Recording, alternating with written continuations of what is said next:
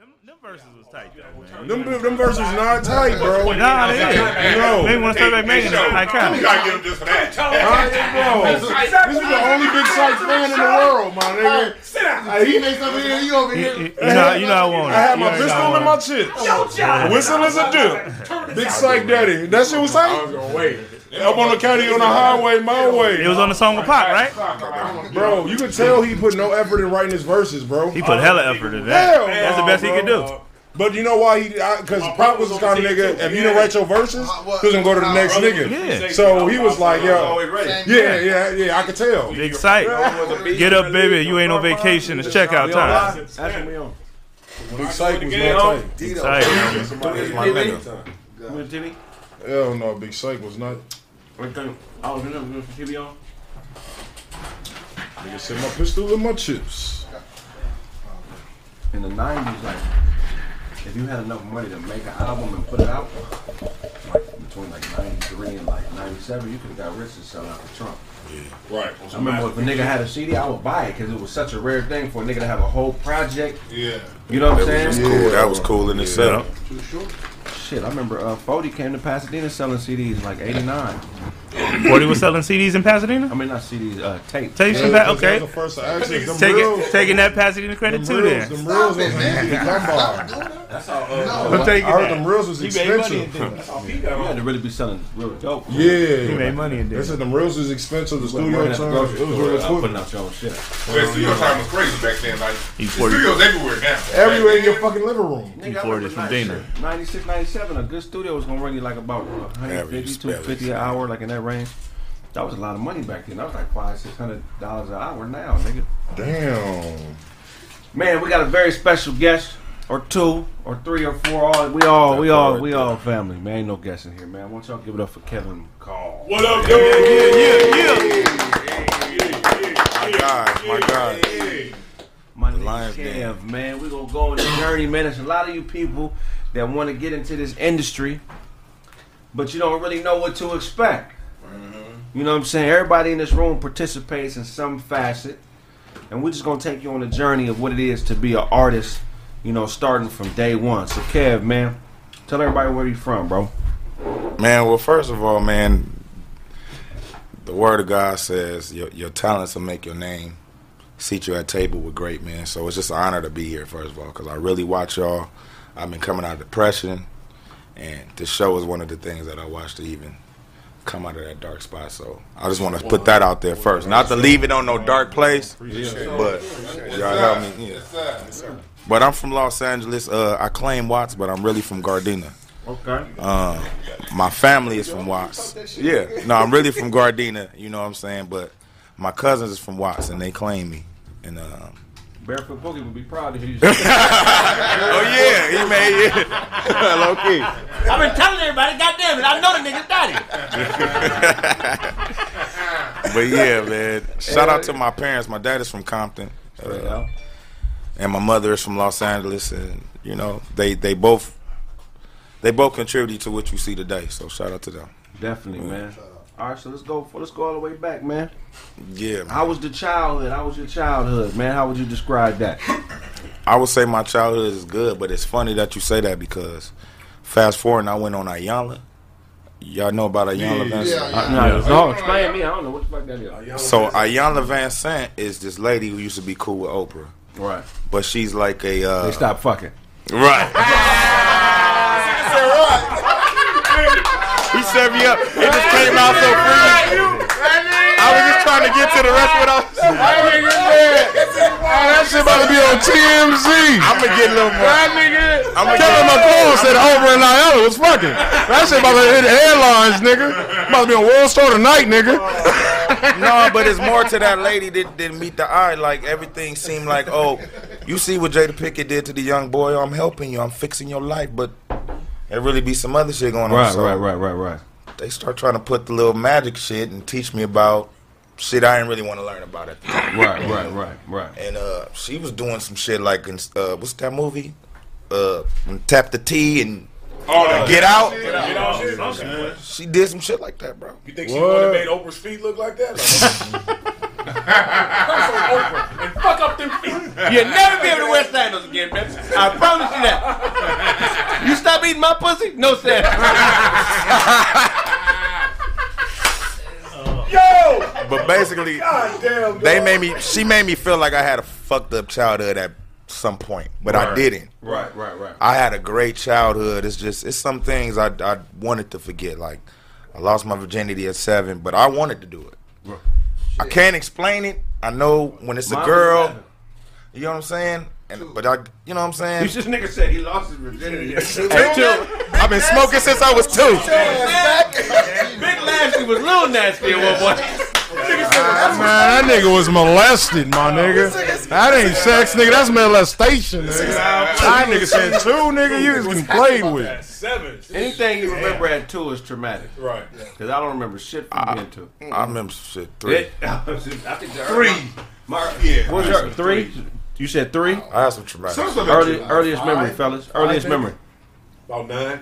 When oh. you come at nine, don't no come come oh. out. It's just a dry squirt. You said four? Yeah, about four years old. That's- dry squirt. that's Dry- right. dry squirt. That's when you first put the glasses on at four. four, okay. Why are you so close to the TV, Tom? So th- four, two. three was your earliest memory. Probably like five. Five, I say two. two. God damn. Five. Five. Earliest memory. Fucking car. Okay. Do you remember what it was? I do. I do. Hey, my dad used to take us to go play uh, the little arcade at the little at the little liquor store on Crenshaw and Venice. They had the little Galaga, and I remember that shit when I was like goddamn two. So Yeah. It, it had to be two. My big ass. I was big from the jump. That's probably the last time I got picked up. Yeah, yeah, yeah, yeah. You said it's the last time you got picked up. I know you. I know you was big, but you wasn't jumping. You're lying like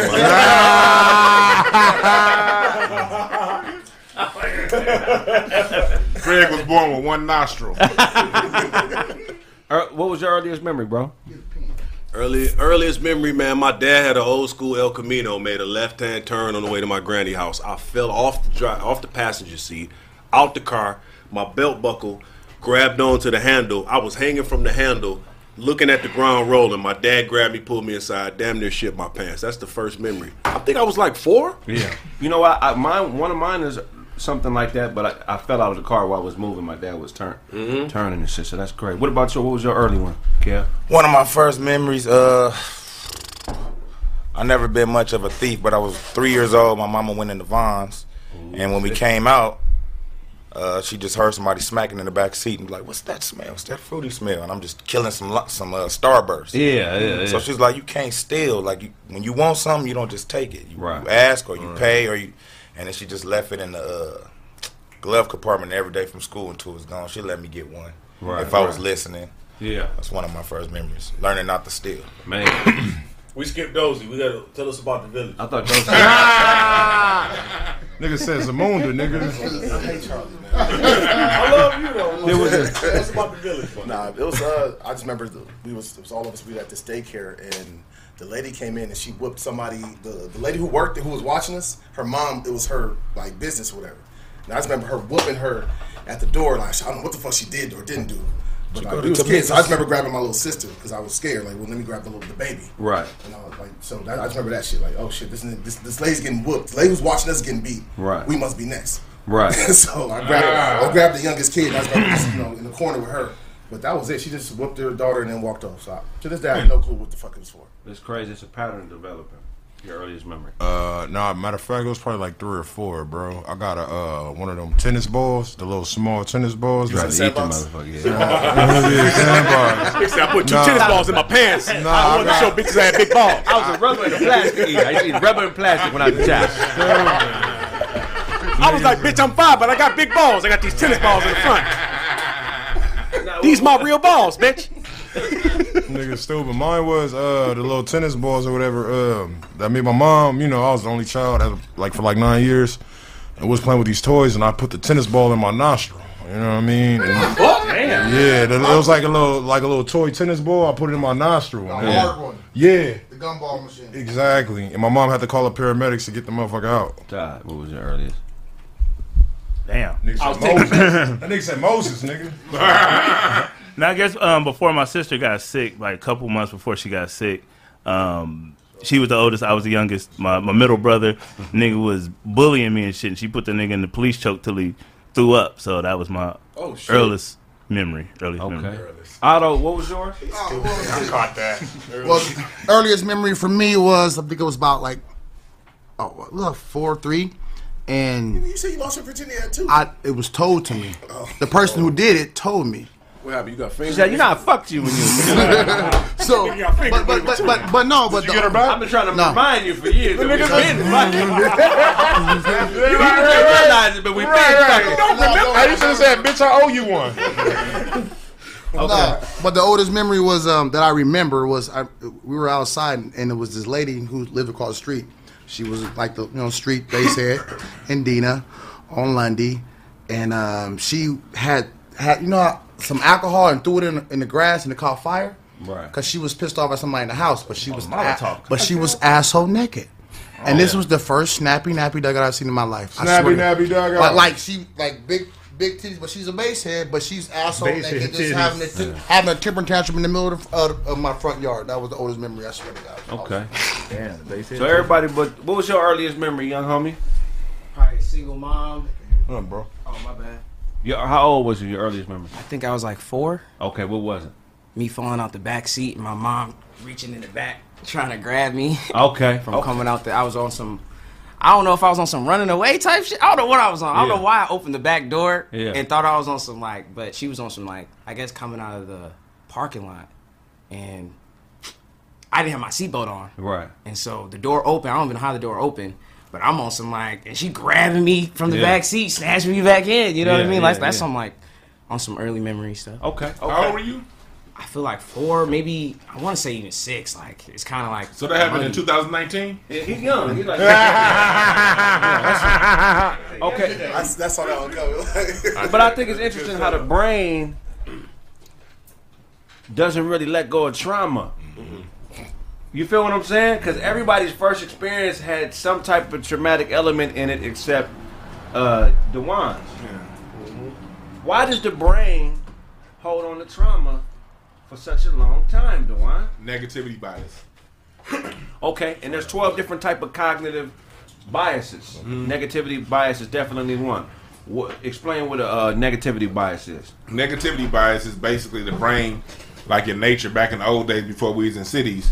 You know, we go places and be like, okay, danger here, danger there, and the brain would automatically record that, so you won't face that danger again. Right. So it has a bias towards traumatic moments, mm. so you don't have, so you don't go through those experiences again. Right. And so city life is sort of new to us, so our brains haven't quite caught up. So we can have a billion positive experiences, two negative ones, and we gonna hold on Right. to two.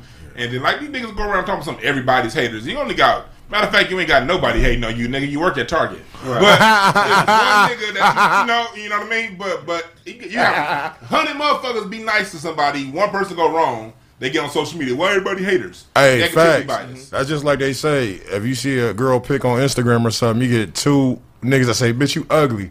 They gonna pay attention to that those two comments before they even respond oh, to those hundreds. hundreds. Yeah, you know what I'm saying. They'll let that fuck up their whole day. Like, But you gotta watch it when it comes to those negative experiences because, like I said, there's 12 different cognitive biases, and one of them is called an anchoring bias.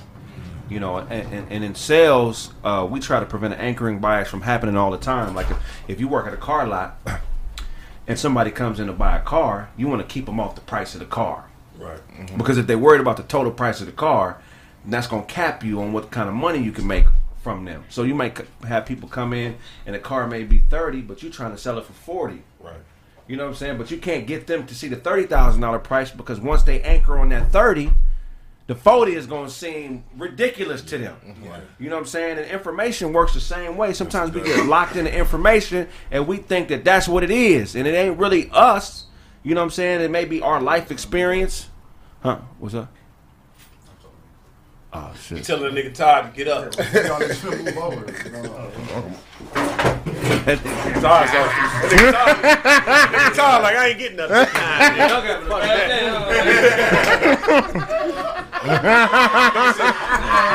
said Todd get your whole ass up. You ain't hear him whisper that shit. Todd, find out get your whole ass up.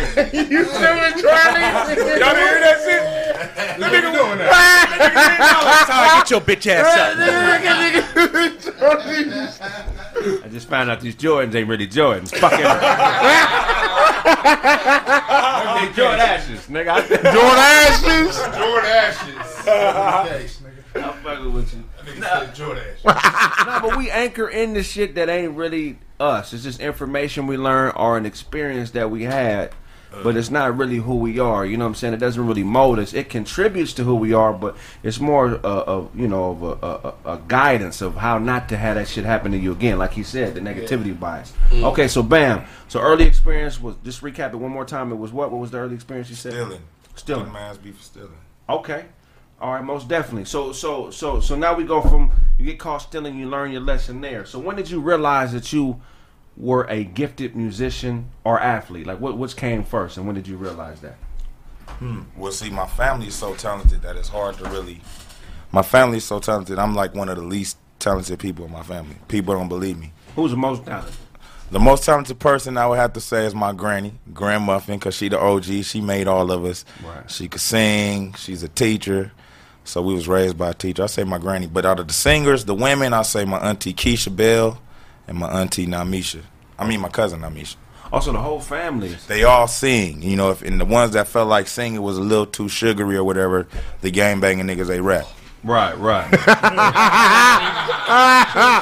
Uh, oh, you want to gangbang? Nigga, you rapping? They can sing though. They can sing. They ain't got, I'm the only one who know. That's hilarious. It is always one gangbang nigga that is extraordinarily talented. Like Nate Dogg. Yeah, Yeah, they be robbing hiding Taco like Bells and shit. oh, I'm fine. Nah, nigga robbed the Jojo time. can play the violin. Like, come on, yeah. That nigga got AIDS, but just stop feeling like it. Hell yeah, real shit. No, they call you from the pen singing like a motherfucker, but when they out, they don't do none of that shit. so so my family would have like talent shows and stuff. Like I tried to get my girl to sing the other day for my granny, she wouldn't do it. So we was explaining to her like, this is what we do. It's a culture. We we don't sing for money. We don't sing. When somebody asks you to sing, you sing. We like to just enjoy the gift. Right, right, right. So that's, That's a beautiful thing, man. Duncan, when did you realize you can sing? Because Duncan can sing, but he hardcore. It's Love, he be trying to hide it and shit. Mr. Window.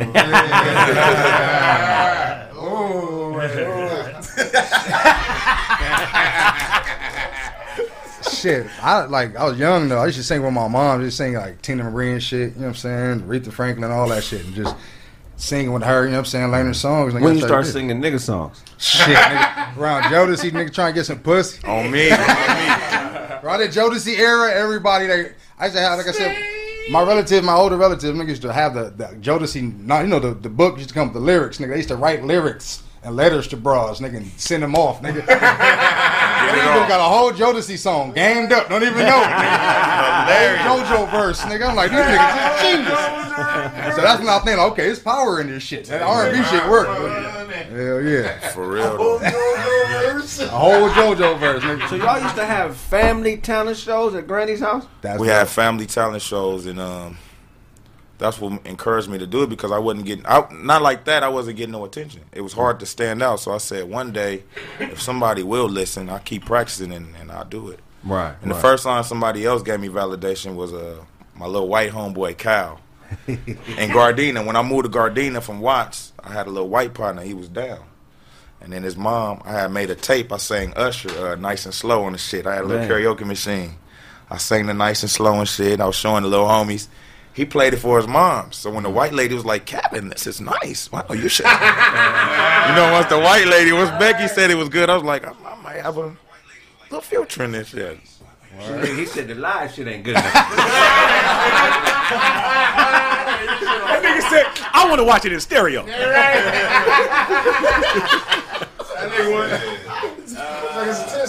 Hey, so did old girl, did, did, did she ask you, like, well, you know, Timmy, have your friends stay the night? Is that kind of the, uh, No, no. my mama's gonna beat her ass one day because my mama don't like. She's real kind and giving. She don't like, you know, that fake shit. So one day, it was time for me to go home. So instead of saying go home, she ordered some Domino's, and they just start grubbing. And I'm like, damn, that shit look good. She like, Kevin, isn't it time for dinner? So I went back home. Yeah, I went back home. She wasn't racist though, right. but shit was tight around the house, and I could eat. Right, right, right. And they could eat. And you know, but my mama would deal with it. But What, they I like, eat your bring shit up. watermelon out when you came through or something? Nah. Pam's coming over. Let's They- get some watermelon out. Cause the nigga used to let me eat up all his cereal and shit. I've just seen a um a, a meme about this on Instagram and it made me remember because I forgot. So the nigga pouring cereal and the mom like, hey, he, uh, Trayvon, can't you go home and eat and da da da da. I'm like, dang, oh that is what happened. Damn, I forgot about that. Right, right, right, right. So then I remember my mom was like, oh hell no, we going back down there. You gonna order pizza and you ain't gonna feed my baby? Da da da da da. And she told her off, and that just taught me not to be like that. Like, never be stingy and Right, stuff yeah, like, yeah. like you know. Feed everybody. When I eat, you gonna eat. Right. When I smoke, you gonna smoke. Right. That's Whatever it is. That's that, that- man. That's how I was raised. Me too. Yeah. Share That was everything seventh but your drawers, nigga. Share everything but your underwear, nigga. This is mine. yeah, straight up. Okay, so bam. Um. Okay. Damn. What, what, what was the last question I asked you? You was asking when he started singing. When he How found he was was he? When he realized he was talented. When he realized he was talented. Okay. So you had the tape. You, Timmy's mom heard the tape. She was like, "You can sing." You were singing Usher. Right. Mm. Bam. So did you start taking it serious, more serious after that, or did you get more focused on sports? Like, how did somebody validating your talent change your course? It helped a lot because my dad was my football coach, so I thought singing was was gay. Right. Mm. So I didn't want to sing in front of him. Right. But my uncle sang. Right. So I was like, it can't be gay because my uncle Ronnie, he was in the group, and he had the afro and he had the pimp shit. You know, he looked like them niggas in the movies with uh, uh the blaxploitation films. so I know he had the whole. Right. So I used to see how women reacted to my uncle. I was like, that's got to be fly. Right. Then around that age, I also saw Tyrese, Right. middle school age. Right. This tongue ring Tyrese, or this is This tongue ring Tyrese. That nigga said, oh, This the one in the lip. Oh, this is just right here. on the back of the bus Always tires. right, always. Come on, come on, come on. It ain't a tongue ring. He had this right here. Bus tires. Nigga said tattoo around the neighborhood. He had a belly ring. Yeah. yeah, look, Tyrese. Tyrese was a dyke in the nineties. What's up? Shout out to Shaka.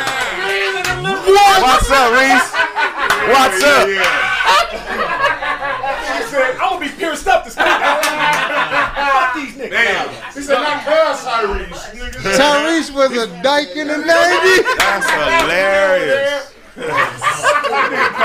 Yeah. That's hilarious. Bull dagger. No disrespect. Tyrese is, a, is first of all he an LA legend. Yeah, we fuck Yeah. that. Yeah. But we gon' clown, nigga. Yeah. This Yeah, yeah, ain't yeah. Hollywood. nigga. Cause you had that vest on, nigga. That vest, no shirt under. Yeah. you a superstar, nigga. You know how much pussy I got to sweet lady. Man. He was the villain in Usher video. Yeah. Remember that? He was. Yeah, he was the villain. That's really what hurt his career. Wow. Which is what uh so this is the, going back into kind of where you're going. I sang at my granny's retirement, eighth grade. Tyrese is basically who got him into the industry. Uh, his name is Reggie Andrews. Reggie Andrews is the band director at Locke High School. If any of you went to Locke High School, you know about Reggie Andrews and what he did to the music department and how he really just saved a lot of people's lives. Tyrese was one of the people, my cousins. And he saw me when I was little, but once I had sang at my granny's graduation, he was like, You remind me of Ty. So he took me under his wing, and I was going to go to Locke High School in the summer. Right. Problem was, I was going to be my freshman year at Carson High to play football. Right. And he was a beast on the I was a beast on the field, but I was only 5'7", 130 pounds my freshman year. Right. And I went there with all them Samoans, Them- and, and, mm-hmm. and, and I wasn't as fast as because I ran track my whole life with Obie Moore and Yeah, Obi from my from my exactly Legend. Muir, and I ran with the L.A. Jets. But everybody caught up in high school. So then I had a choice. Reggie was like, "Look, man, your dad kind of tripping about this music shit. He kind of he ain't finna let you go to summer school here. He, he said you got to choose." My dad was like, "Look, you want to do music, nigga, or you want to play football?" Right. And I felt like my whole my love and everything depended on me playing football for my dad to love Right. me. It wasn't true, Right, right. but But you know, at, at that age, you know, if, if you have a son or a daughter out there, you can't put that type of pressure on them. You gotta Shouldn't. you gotta figure out what they like. you know what I'm Yeah, saying? yeah, I mean, you know, unless you're seven foot and, Right, at right. 13, Right. you know what I'm saying, and you want a skateboard, and I'm like, nah, nigga, that fuck, your foot bigger than the skateboard. Nah, we're not doing it. But yeah, so that's a lot of pressure to put on the kid because that can cause an error in perception. Yeah. You know what I mean? Ta talk about the kind of pressure that may that, that may be to a child. Cause like when a kid has multiple like loves, it's like taking one love away. You know what I mean? And you don't. You gotta let them choose. You know what I mean? You gotta let them follow their mm. passion and their heart. Because when you take something away, that can get an internal bitterness towards the person who took it away. Trauma. Hell of trauma, and then it, it, you'll have end up having relationship issues with that parent that did it, or uncle, and then not even understand why you don't like that motherfucker at 31. They say some shit crazy, you triggered. Right. Not even understanding it because they made you choose back when you was 14. Yeah, I was a hell of a baseball player. I was probably a better natural baseball player than any other sport, and I was a high level hooper, and I had football talent too. But baseball, I felt like I would had prodigy type of talent. You know That's what I'm saying? of money in baseball. Man, They but I would never forget. I was in the fourth grade, and I was playing up like on the sixth, seventh grade travel ball team, and I got in trouble in school, and I really loved baseball. And Pop just snatched me out and cussed me out, nigga. You grades is fucked up, but he didn't really sit down with me and really explain. Okay, your grades is fucked up. This is how you get them up. Yeah. And this is what you need to do. I just felt stupid. Yeah. So I started hooping by default because all I needed was a ball. You know, baseball is a sport you need pops. Right. So pops for like a year, he never said fuck me because I had a good pops, but he wasn't really fucking with me because he mad. He was mad my grade slipped. You feel what I'm saying? And I got into to, to b-ball by default. I feel like the family would be filthy rich if he would have just kept me in baseball and explained to me like, nigga, this is why this is what you need to do. So yeah, that's that- okay. So now we're That's crazy. Okay. So now we choose football. We at Carson High. Yeah. Okay, so how's that? Like, how's that experience? Like from from- Y2K. I remember that, nigga. Yeah, yeah, yeah. That's my senior year, 2000. Oh yeah. Hell yeah, I, I remember that vividly. God damn. Yeah, So, so freshman year starts off. Pops is the O coordinator on varsity or Yeah, on freshman. don't- he he stayed with me. He was with uh, they call it frosh-soph, yeah, varsity. Yeah. frosh-soph. He was with that, Right, right. and then right. when I moved up, he moved up. so you played tailback on the freshman team, I played tailback. killing. We, no, we had some cold ass running backs, Oh man. and I was five seven one thirty, so I was I was a small fry. Right, right. The next year, I, I got a little bigger, but by my junior year, I was like one eighty. I was like six feet one eighty. Okay. my junior year, I got certified bigger. beast.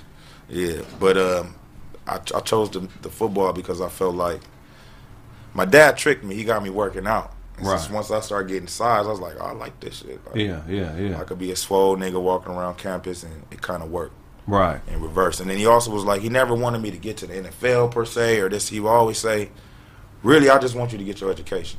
Right. I did that. I got to college, but I see why it made me play that, that much because I wouldn't have been able to afford that. Well, well, t- well, tell us, tell us something you told us off air, which I thought was really important about how pops wouldn't play you. Right. I, I I didn't get it at first, but my whole entire career, especially my senior year when I was probably in my prime, he wouldn't play me to the second quarter. And we had a uh, we used to run the wing T, which means there's gonna be three tailbacks in the backfield at the same time. Right. But I still wasn't one none of them. I was on the sideline most of the time. And what that did was it made me hungry, and it made me um it made my stats look better because with less I'm producing more Right. you know, and it also showed the parents because a lot of parents would call my dad out on favoritism, but it wasn't really favoritism. So he went over and beyond to show, look, I'm gonna let my son prove that he should be playing. And then when I got to college and they they would have me on the sideline and shit, I was kind of used to it because my dad had did it. Right. So uh, along that entire journey in high school, we'll stick in high school for now. Yeah. Were you still singing and creating on the side? Yeah, I was doing music, but again, it was, it was I kept it on the low. But once I got into my senior year, um, I started doing talent shows and stuff like that. I won a talent show. I'm like, wow. Only other time people said I was doing well was in church. Right. So I was starting to sing in church a lot more. But at church, they was being haters. Right. They didn't want to let me. hating in the church. Ain't no way they. No, they the hating church. the church. They hating the church because because it's good people and bad people and everything. Right. So first I wanted to play the drums. Nigga didn't want him to play the drums. It's- He need his solo. So I, they didn't let me sing and stuff like that. But once I was singing at school, the girls was liking it. And I did it for the hoes. I ain't gonna hold you. I don't did it for understand the- how hard it is to crack the church band. That, that ain't no easy feat when you a teenager. dog. I, and what, what and what was the ride home like when your dad wouldn't play you? Like, how did that make you feel? Like, you know what I mean? Like, No, one of the coldest ride homes is my dad used to try to make me do shit like uh, he didn't like me having friends who weren't star athletes and shit like that. So No. no, for real. So I, I'll be a friend with a nigga that's like the, the runt too. Right. You know what I mean? I'm friends with everybody, so this happened twice. This happened in Pop Warner and in high school. Oh, that's weird. At Pop Warner, it was a nigga. The nigga would look like he was like in first grade, but we in middle school. I'm like, I'm not hitting this nigga. The drill was you lay helmet to helmet, right? Right, right. Boy, I, know remember this that You drill. blow the whistle, you get up, Get up and get him. and I'm not hitting this little nigga. Right, man. right, right. He's like, okay, if you don't hit him, the whole team gonna hit you. So he put us in the bull a bull ring. Yeah. Put the whole team up. I gotta I gotta do my feet. And that's the first time my daddy called me a bitch. I was like, what, nigga, mm-hmm. you call me a what? Circle this motherfucker. Oh, up. Start right. calling the numbers. Bah, I'm letting niggas have it. Bah, bah. Then he gonna put me to the side on the ride home. He like, I shouldn't have to get you mad to make you aggressive. I'm like, you an evil motherfucker. Uh-huh. Damn. You an evil motherfucker, but I get it. Yeah, yeah. He yeah. wanted me to have controlled aggression. Wow. Yeah, definitely. I didn't get it though. Even to this year, now I get it. Right. You know what I'm saying? That's deep. Yeah, stay dangerous. That's one of You that's gotta one be of the ready. things to of like, gotta get you mad to. Yeah. Damn. Okay. Because once you get mad, you're not in control. Right. Facts. That's why they say when you box, you got to be controlled, or when you fight, you got to be controlled. Because when you mad, you gonna get your ass whooped. Wow. So we got we junior senior year now. You start to have some success on the field. How do you feel that changed your perspective and your outlook on life when you went from being the freshman who wasn't really getting a lot of run because you had a lot of you know athletes on the team. Maybe sophomore year got a little better, but now junior senior year you starting to kind of really shine and get recruited. How do you feel that changed your perspective? They starting to put you in the Daily Breeze. You starting to see your name, and you know the local papers and stuff like that. And uh, what was the what was the sports? It was what was it um, Sky Sports? Uh, Fox Sports back in the day. what is it? Was it Fox Sports West? But that too, being on those on on Fox I remember Sports they had the high West, school show back then. Before that was like on K Cal Nine. Prime Tips. all that type of stuff. Yeah, I know what you're talking about. So you, you Sports. Yeah, that be talking about. Oh yeah, yeah, yeah. I started feeling like I was kind of getting close to being close to the family name because I come from my dad got six brothers. Right. They all played college ball. Then I had Carlos McCall, who he played against, Patrick McCall, phenomenal backs, and I'm I'm not half as good as them. Right. But to see my name, Kevin McCall, you know, it felt great. I was like, I'm on my way. Maybe it's, I should try a little harder. And I gave it my all, and I still didn't get any offers, even past the mark where you're supposed to get offers sent in and shit like Yeah. that. Right. I didn't have no offers. One of the star DNs, his name was Matthew Malele. Anybody know the Malele boys in, in Carson? Phenomenal Samoans. They huge and they make massive athletes. He was the only one really got a look like that. He went to Cal. Didn't have grades, but he went to Cal. Right. Oh, he played with Ja. Yeah, he John John went to Cal. Berkeley. Big John went to Cal, yeah, oh, yeah. Oh, shit, I He, don't know he why I was thought he there went with to Beast Seminole. Mode and all them. He was a little older. But I yeah. took beast mode on this recruiting trip to Wazoo, and I was so happy he didn't go there. I was like, this nigga finna take my spot. and Jonathan Stewart. The only reason Jonathan Stewart didn't come to our school because he wanted to do music too. He a music nigga too. Yeah. I was like, damn, this nigga finna take my spot. He loving it too. He from yeah, here. Yeah. Saw some niggas smoking weed. He's like, they be smoking weed. I was like, you don't like weed? He's like, they be. sm-" I like, them niggas be blowing.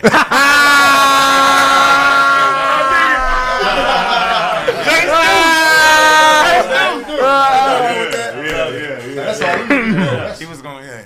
Y'all seen Jonathan Stewart, Carolina Panthers, Yeah, yeah, Oregon yeah. Ducks. 28. I wanted to ask you, man, how were you? Were you able to make an easy transition? Did you use that work ethic from sports over into music?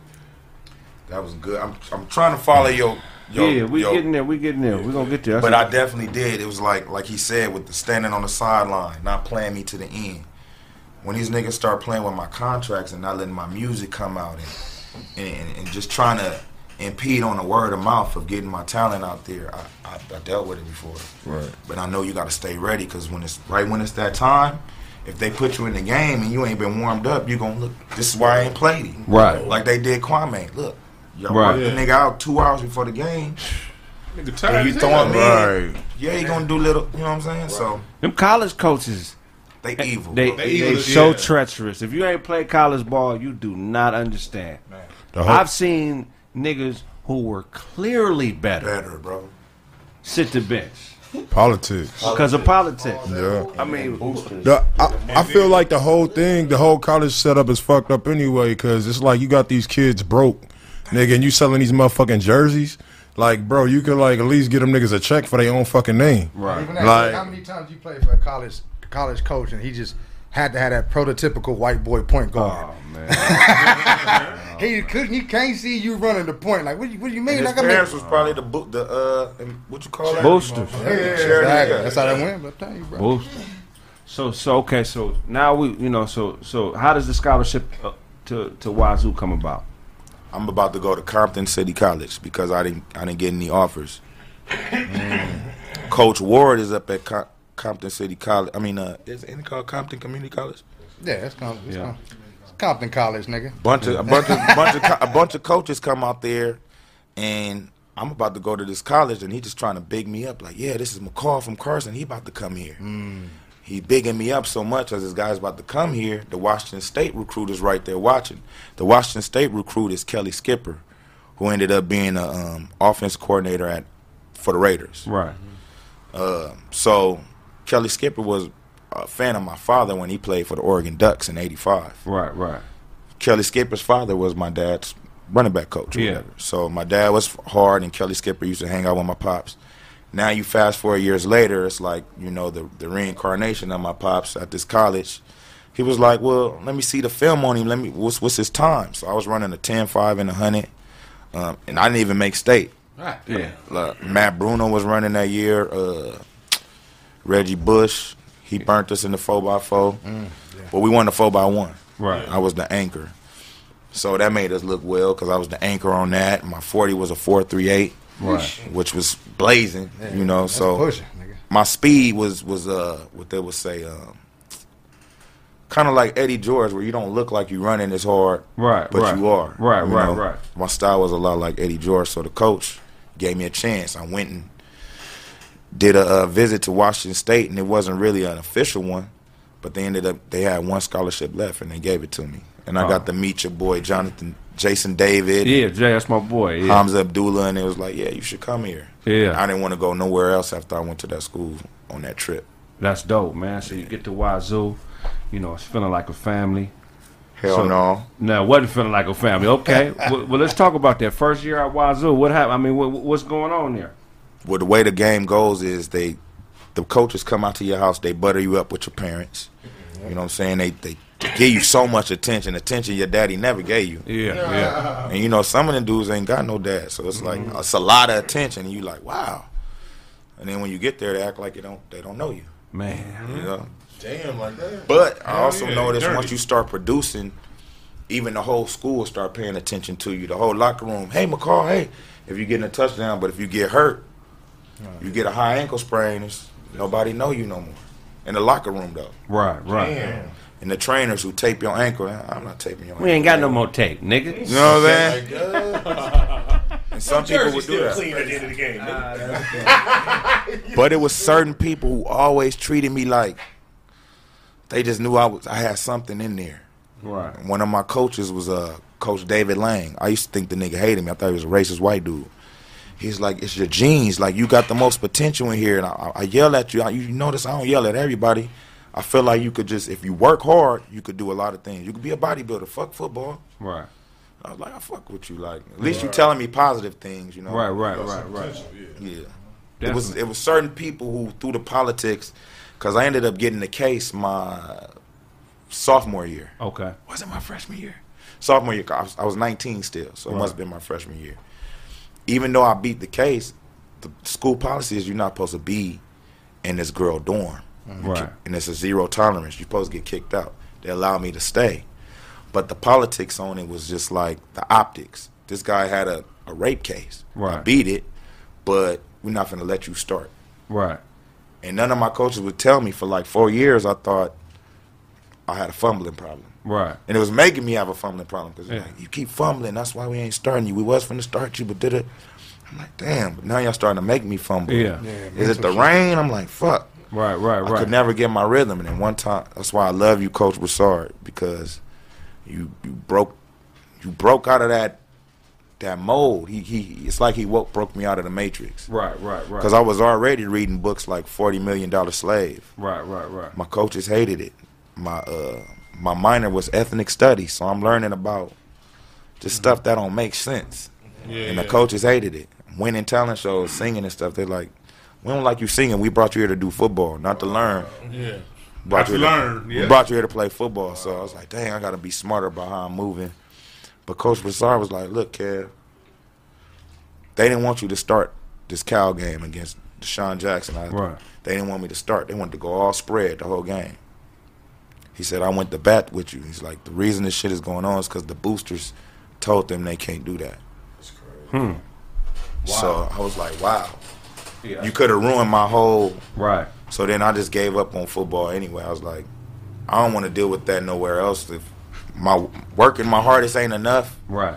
uh, I, I don't want to do that. How did the, how did the being accused of the rape case that you didn't you know that that, that you know that you didn't do or whatever? Yeah. How did that affect your psyche? Did, did that make you distrustful of folks? Like how did that change the way you perceive women in general? Uh, it just made me watch what I do. Right. I learned that your words could make somebody want to say you did this, that. Even if it's like domestic violence, I've had domestic violence rumors. Just, just don't make a woman feel like that way, where she feel like she got to say that about you. Right, right. But luckily, if you if you're a person who really got good character, people people believed me. Right, My right. coaches believed me. My I never forget. I was surprised because one of the um, star players was this white dude named Will Durden. I thought he was racist. Right. I thought he never liked me or nothing. And he called a team meeting amongst ourselves, and he he hugged me and stuff. He was like, "We believe you, and we know your heart. We know you wouldn't do that." Right, right, right, That that shit made me cry because I I thought everybody would just believe the girl. right. And Wa- um, Washington is a treacherous place. Yeah. When it comes to shit like that, I know of three different people who were all accused and acquitted. In the state of Washington. You know, I don't know if it was a white girl on your behalf, but I know the other dudes I know it was a white girl and they were black, and they they damn near ruined some lives, nigga. What, what are these niggas saying tonight? For real. They damn near ruined some He thought everybody was racist. I Yeah. did. I never grew up around white people like that. Nah, man, Washington, you them. Woo. But uh, Okay, it, so it was cool. So the team rallied around you, but at that point, so now you're thinking, man, with with the boosters being against me, you know what I'm saying? The case and all this other shit is feeling like football. I don't love a nigga. Yeah. yeah. So so now you start to to to to basically dive into your music. Yes, and that made everybody love me. Man. Even the girl who was accusing me, she she became a fan and she started learning my songs and sending it to me. yeah, no, for real, for real. Oh, it really was. Bitch, you did what? It really was her. Un- that's the thing about the snowball effect. Like when it's people in your ear, whether it's you know your your, your baby mom want to put you on child support, whatever it is, it'd be people in their ear. Yeah. So her un- her auntie got on there and took the stand, and she had got raped. And she said they just let him go, or whatever happened with her. I could tell how she was acting. S- Something happened. Right. And I'm like, dang, baby, we didn't do that though. Right. But like the judge said, he was like, "Ma'am, I'm not finna put him in jail for some. He's not here for a rape case. He's here for a assault case, for Right. degree assault case. So I'm not gonna put him in there for that. Right. He's admitting to what he's done. But Mr. McCall, you you actually don't. You're not showing no remorse. Right. It's one thing I didn't do. Like, dang, I shouldn't have called you a bitch. And just, Right. never thought of that. Right. Nigga gave me 50 days. Man. Mm, I had to do 25, and I have to do it on the weekends. But right. It's still, I'd be like, still let me just get the whole 25. Man, Check I it. should come back to that. I mean, you gonna take all these Saturdays away from a nigga? it's like 25 Saturdays, nigga. That's a Uh, lot of goddamn Saturday. Like, What I'll do it. You let me call him bitch one more time. that was fresh. That was fresh. That was that was sophomore year, right, right, right. Okay. and then you go into the getting into the senior year. Okay, y'all let me start. Y'all didn't really want me to start, so I see this is all a facade and all that. So I'm gonna focus on music. I And they basically took games away from you.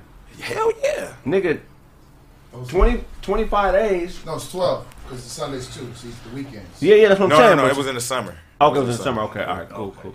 And Dwight Tardy, Chris Ivory, Chris Broom, Jonathan Smith. Y'all know y'all niggas was better than me. Y'all niggas was hard. Yeah. Had some hard niggas. It was comp- it was competition, but it just wasn't a thing for me. I had an opportunity to play with the Raiders because my coach Right. was uh ended up being the offense line coordinator or something. The Right. same dude who got me to Washington State. Yeah. So I just told my dad, man, I'm not fucking with this music shit. You know. Right, right, right, right. Damn. Okay. I mean, I'm not fu- with Fuck- the football shit. Football, right, right. Yeah. So, so it is you know that 25 day weekend stint is. Did you create any- any music in that in that time frame? Yeah, first of all, my dad held it down for me. Good looking pops. He cleared the savings, came out there and paid for my lawyer and all that. Yeah. Man, that was some real shit, pops. Yeah, good look on that, pops. Uh, I wrote hella music. Some did of you, the Did you write any songs that became big hits during that time? not at not at that time. It became hits around the school. Okay, all right.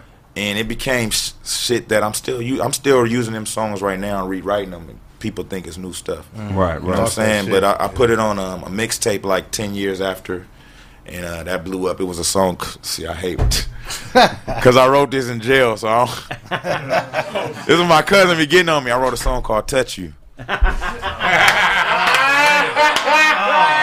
But I was thinking about the Who is this nigga talking to? Yeah, but imagine. nigga, like, hey, hey, nigga, hey, niggas be in jail. Say, sing that touch you shit. Sing one more time over here. And, and the, girl, you. the girl wrote him a letter like, "Are you talking about me again?" nah, I ain't talking about that. Uh. Hey, you wasn't like singing along as you right. Touch you. that ain't right. I gotta get that. You got- You gotta write it like that.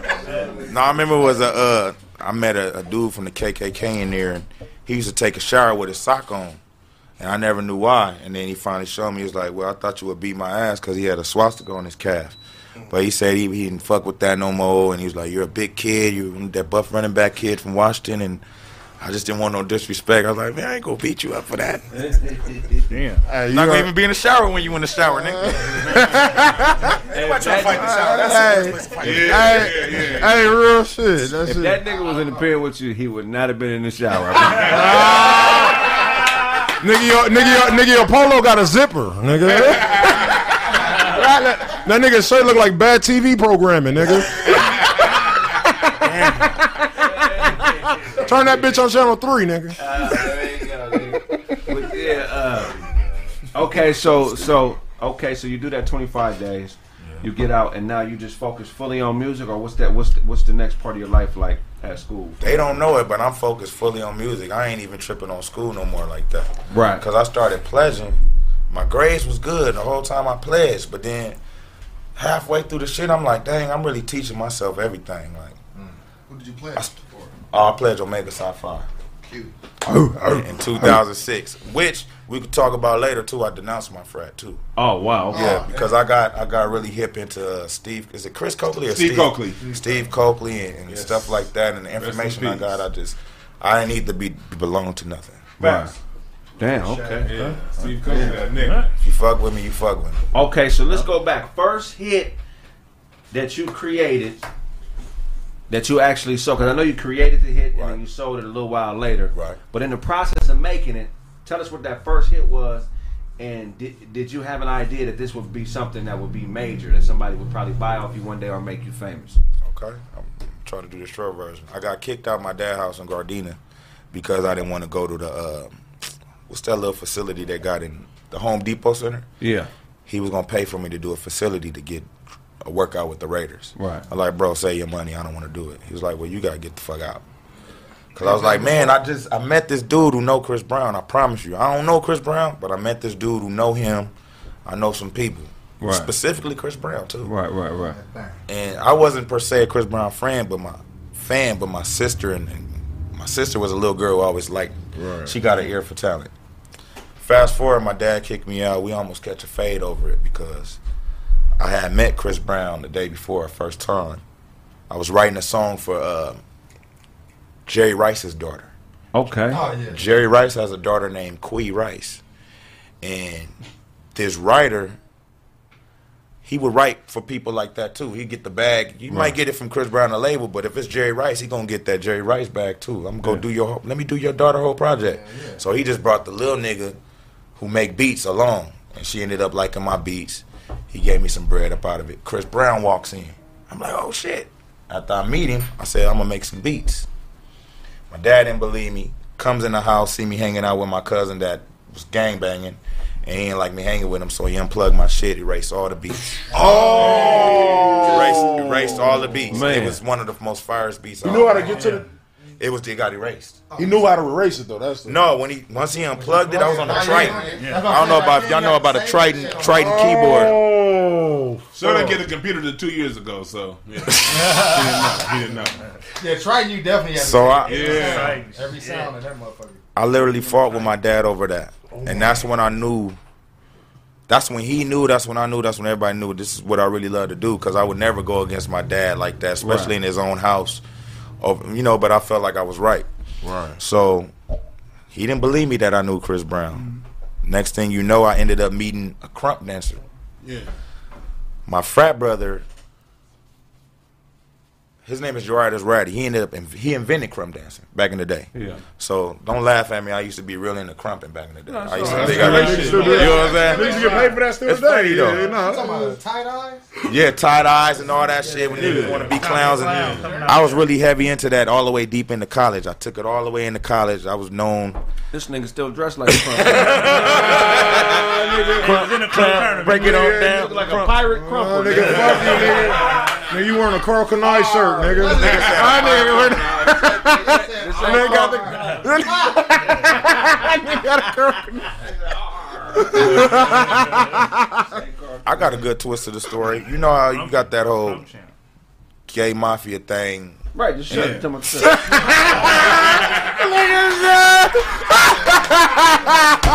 That's hilarious. You know right, take off the shirt. So the first person who got me in the industry, he was more on that side. But the nigga, the way I met him at the gym, the nigga hooping and shit. But he'd do some, he'd like hit a three on you, be like, bitch. Oh, like, the nigga, the nigga, some of y'all niggas know what I'm talking about. Should I say, don't say his name? Don't post the nigga up. Anyway, niggas know who I'm talking about. This nigga really can hoop. I already know you're talking about the Hawthorne uh, 24 hour fitness. Yeah, yeah. That's where he used to be at. 120. Yeah, he used to be there. Yeah, yeah. So anyway, this nigga was like, I guess he met Chris Brown because you know Chris be on the hoop and shit too. yeah, he can hoop like a So that's how he got close with Chris. Even though he a little sugary, Right. He could hoop. Told Chris he could write. He ended up writing uh, "Forever." You know that Doublemint commercial shit. Yeah. So this nigga I met in college on MySpace Yeah. with the sugary basketball moves, he ended up writing for Chris. Right. So once we was once once once I was writing for uh, Jerry Rice's daughter, Right. and Chris. Can she catch? it's hilarious. Sit down in the stands on that. Shout out to Queen. Shout out to Queen. She's beautiful too. I know she gotta be. That's. Once I met Chris, the nigga would start trying to like cock block. Pause. Yeah. But he was just like, "Oh, you a groupie? You over there trying to kick it with Chris and da da da da." And I'm like, "Actually, nigga, I know this nigga through a whole nother person. Right. I had met Chris through my frat brother who invented krump dance. His name is Jo'Artis Ratti. He invented krump dance. There's only three people who invented it. Right. So everybody who crump dance know who Jo'Artis is. Big Mijo. Right. Big Mijo, little brother is Chris Brown's best friend. Right. So one day I'm hanging out with Big Mijo. He takes me to meet Chris Brown. We doing all that Q Dog shit, hopping, and Yeah. Chris just loves it. He just loves the energy and like, man, you, I fuck with you. See me at the studio again. I'm with the sugary dude. Right. He buff? Who? That nigga like I, He ain't buff. Oh, oh, oh, He a come on. dude. Hey, what he Is he buff? That nigga said, is he buff? I mean, what size shooting nigga? I'm just trying to identify because we've been in the same parties, in the same room. What he want to say? Do he got a nice body?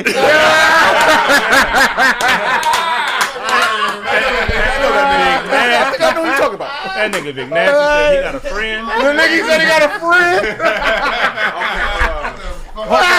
friend.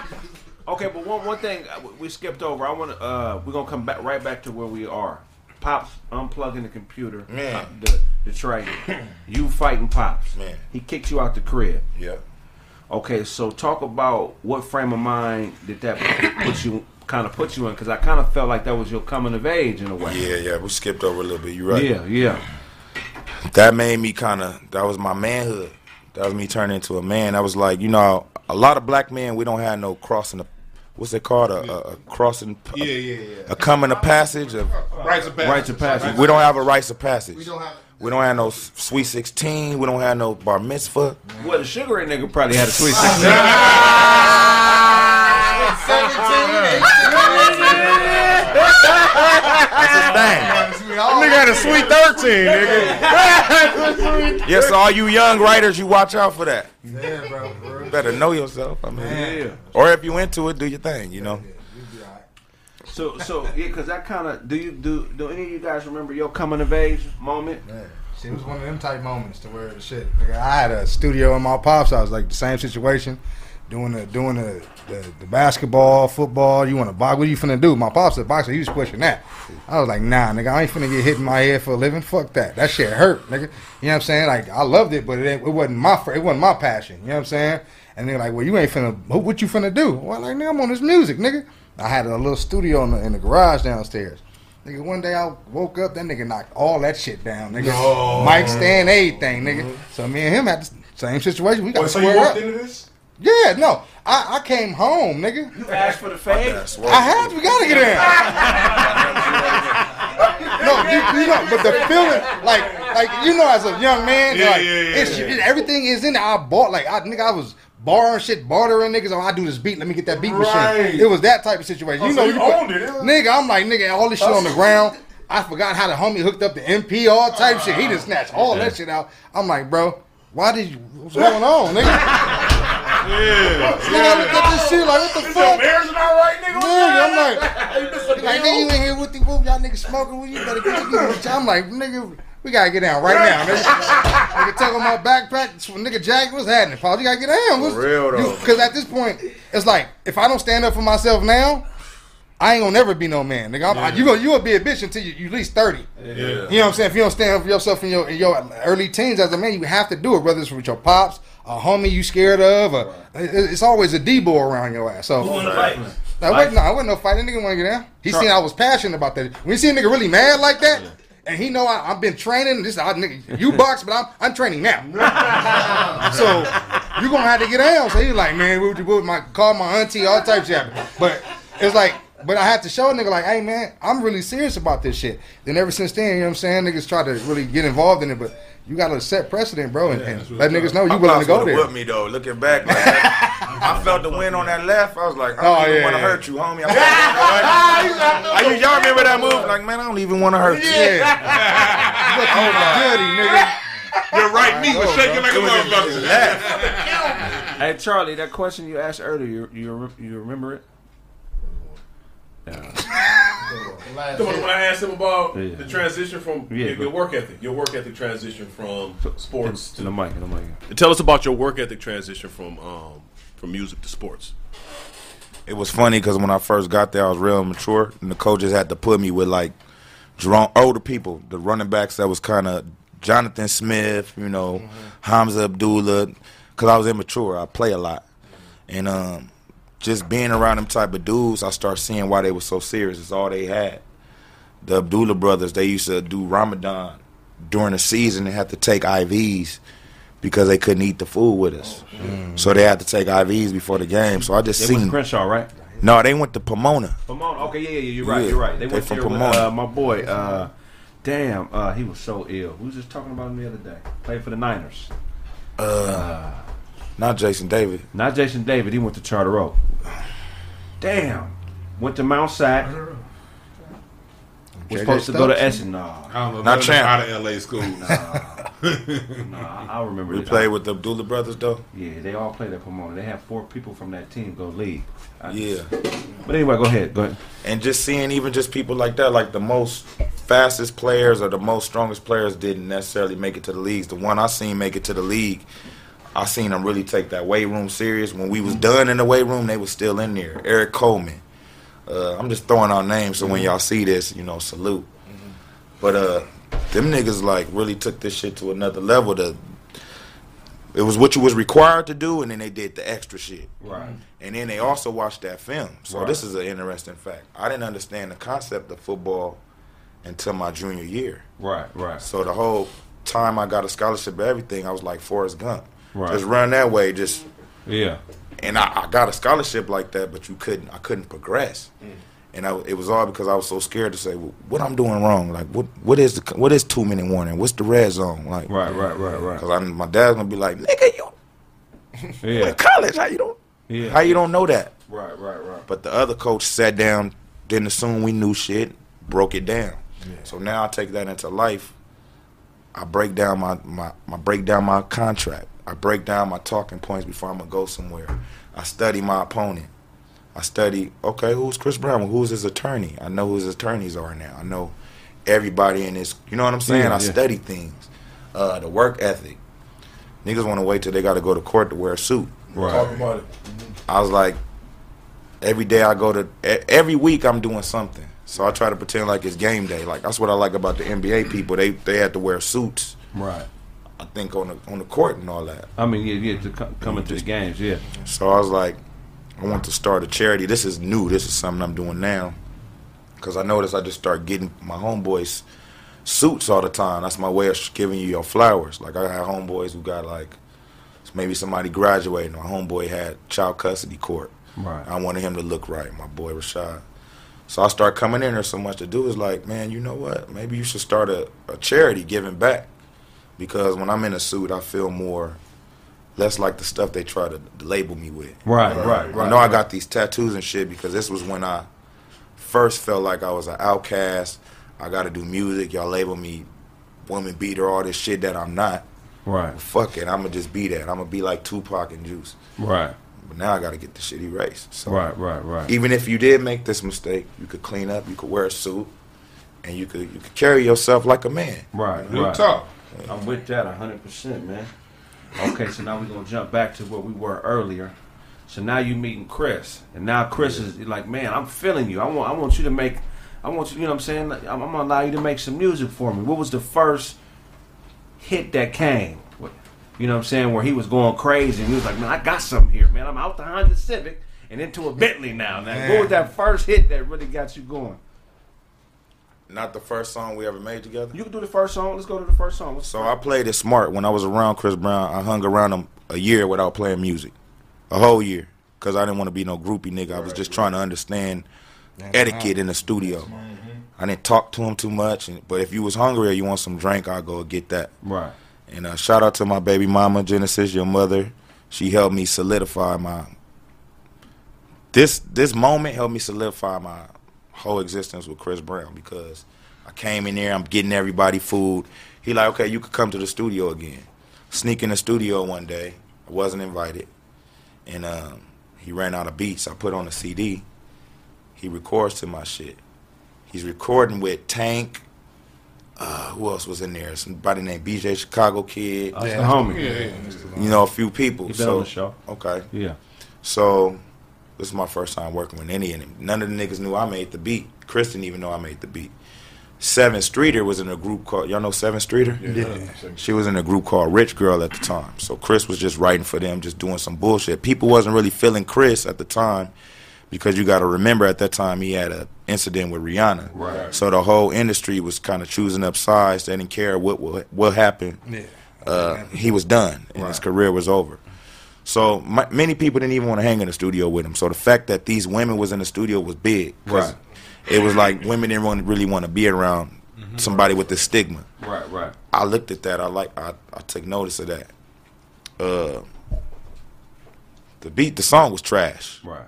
But I solidified my relationship, and he said, "Look, come to the studio more often." Next thing we did a song called Twitter.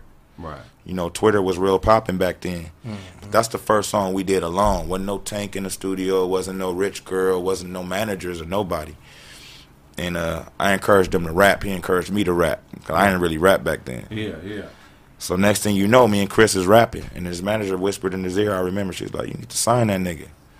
And at that time, I felt like uh, it was no way to get into the industry unless somebody was bringing you in, kind of like what I learned in the fraternity. So we talking about 09, 010. Exactly. Yeah. You know, at that particular 09. point, correct me if I'm wrong, Dunk, because me and Dunk, we the same nigga, except I'm bigger and, and more handsome. You know what I'm saying? Look, look at the niggas that, that believe, yeah, he is handsome. No. Get your ass I had to just, I just, I just had to peep it. Like, okay.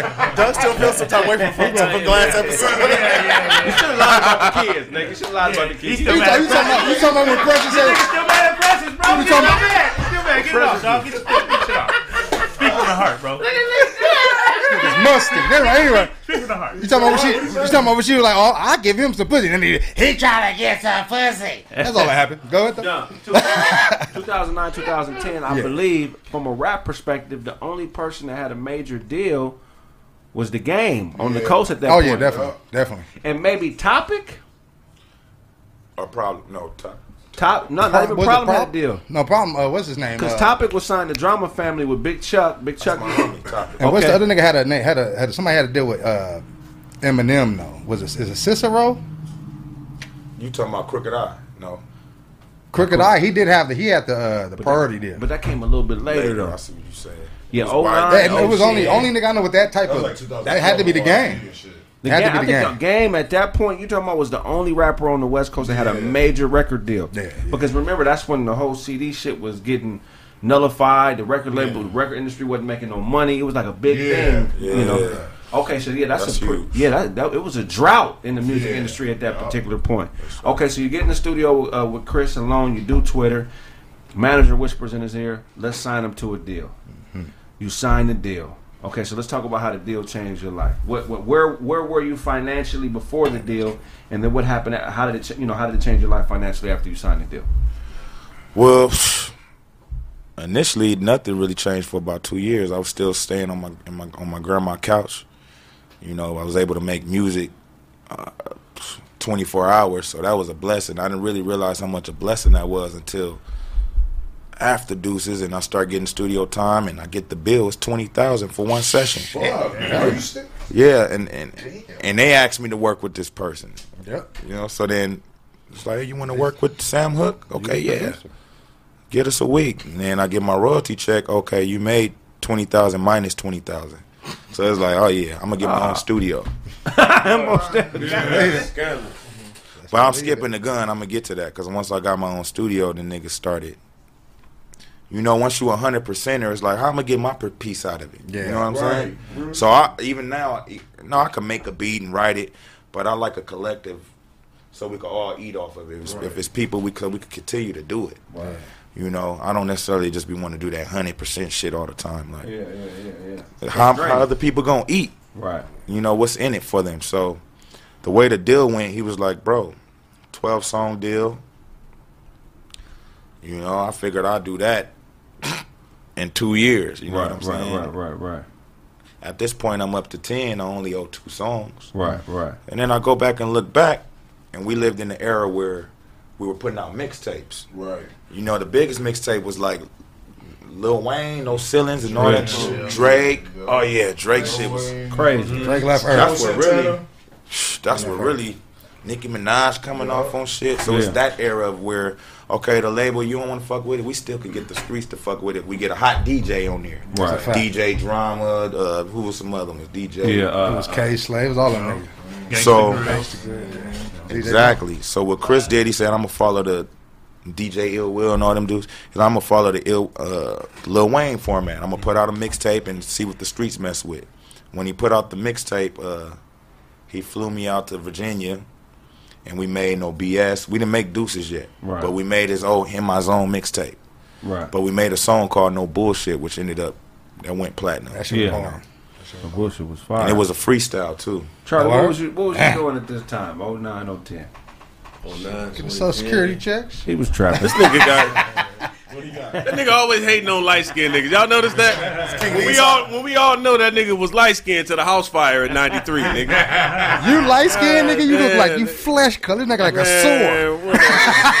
That nigga still sour from last week. The hoes don't want you, nigga.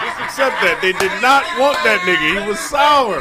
It's just y'all keep bringing that shit up like I'm really mad. I'm really not was, mad you at was upset last week. Just admit it. You was mad. I don't It's care. okay. Come on, dog. You, I, you want me to get on you? Cause I got. I, Let's do it. Man, I mean, you king of the east side. But anyway, we gotta. Well, let's go. What are you talking about? Let's go. What are you talking about? No, no, it's okay. Let's it's okay. go. It's okay. Let's go. That nigga was upset. That nigga was visibly, that nigga was visibly upset. real shit.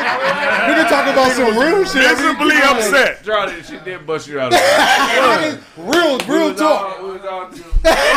No, I want it. I want it. I want it. I want it. I want it. I want it. We don't, I if we want don't it. know, we'll tell him off air I we want it. don't know. All right, we went. We went to. we don't know, we'll tell him off No, we went to the restaurant. We went to the restaurant and shit. And we bought out, and then when I gave her my car, she came back. She was like, "Oh, No, your not shit." that, not that. What? I don't give a We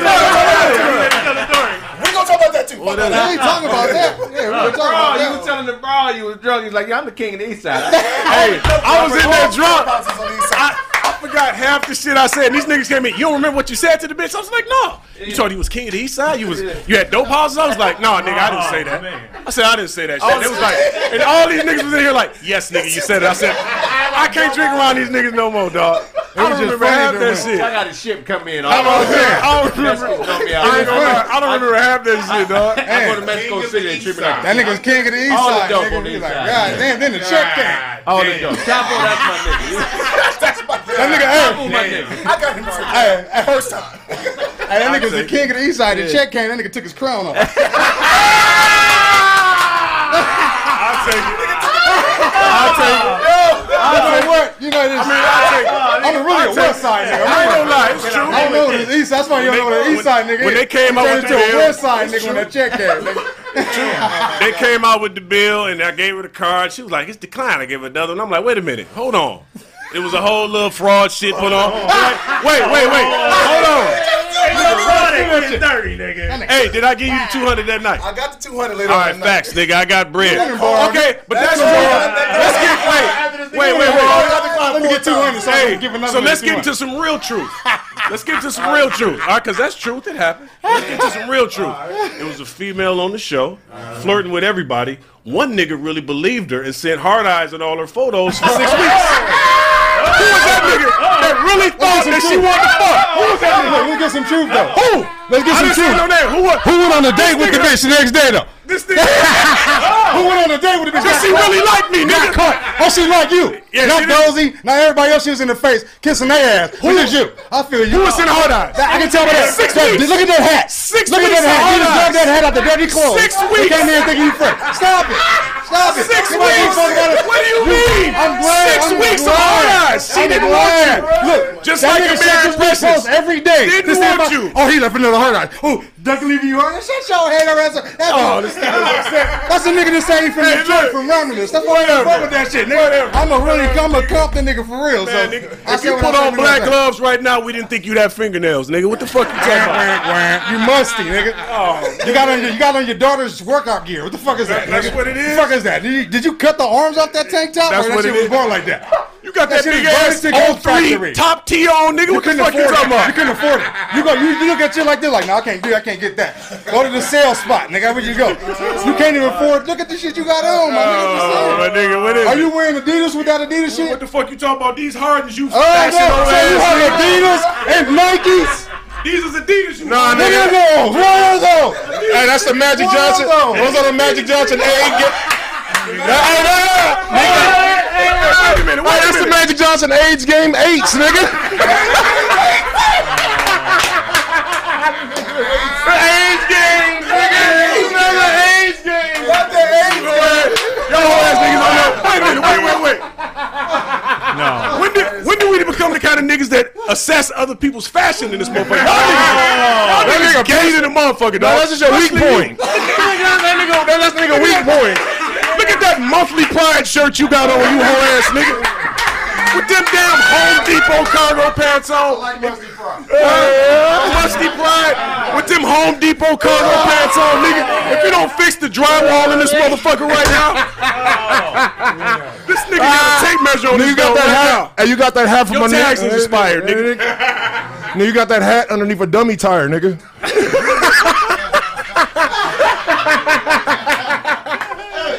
that nigga went to change his tire and found that shit and said, you know what?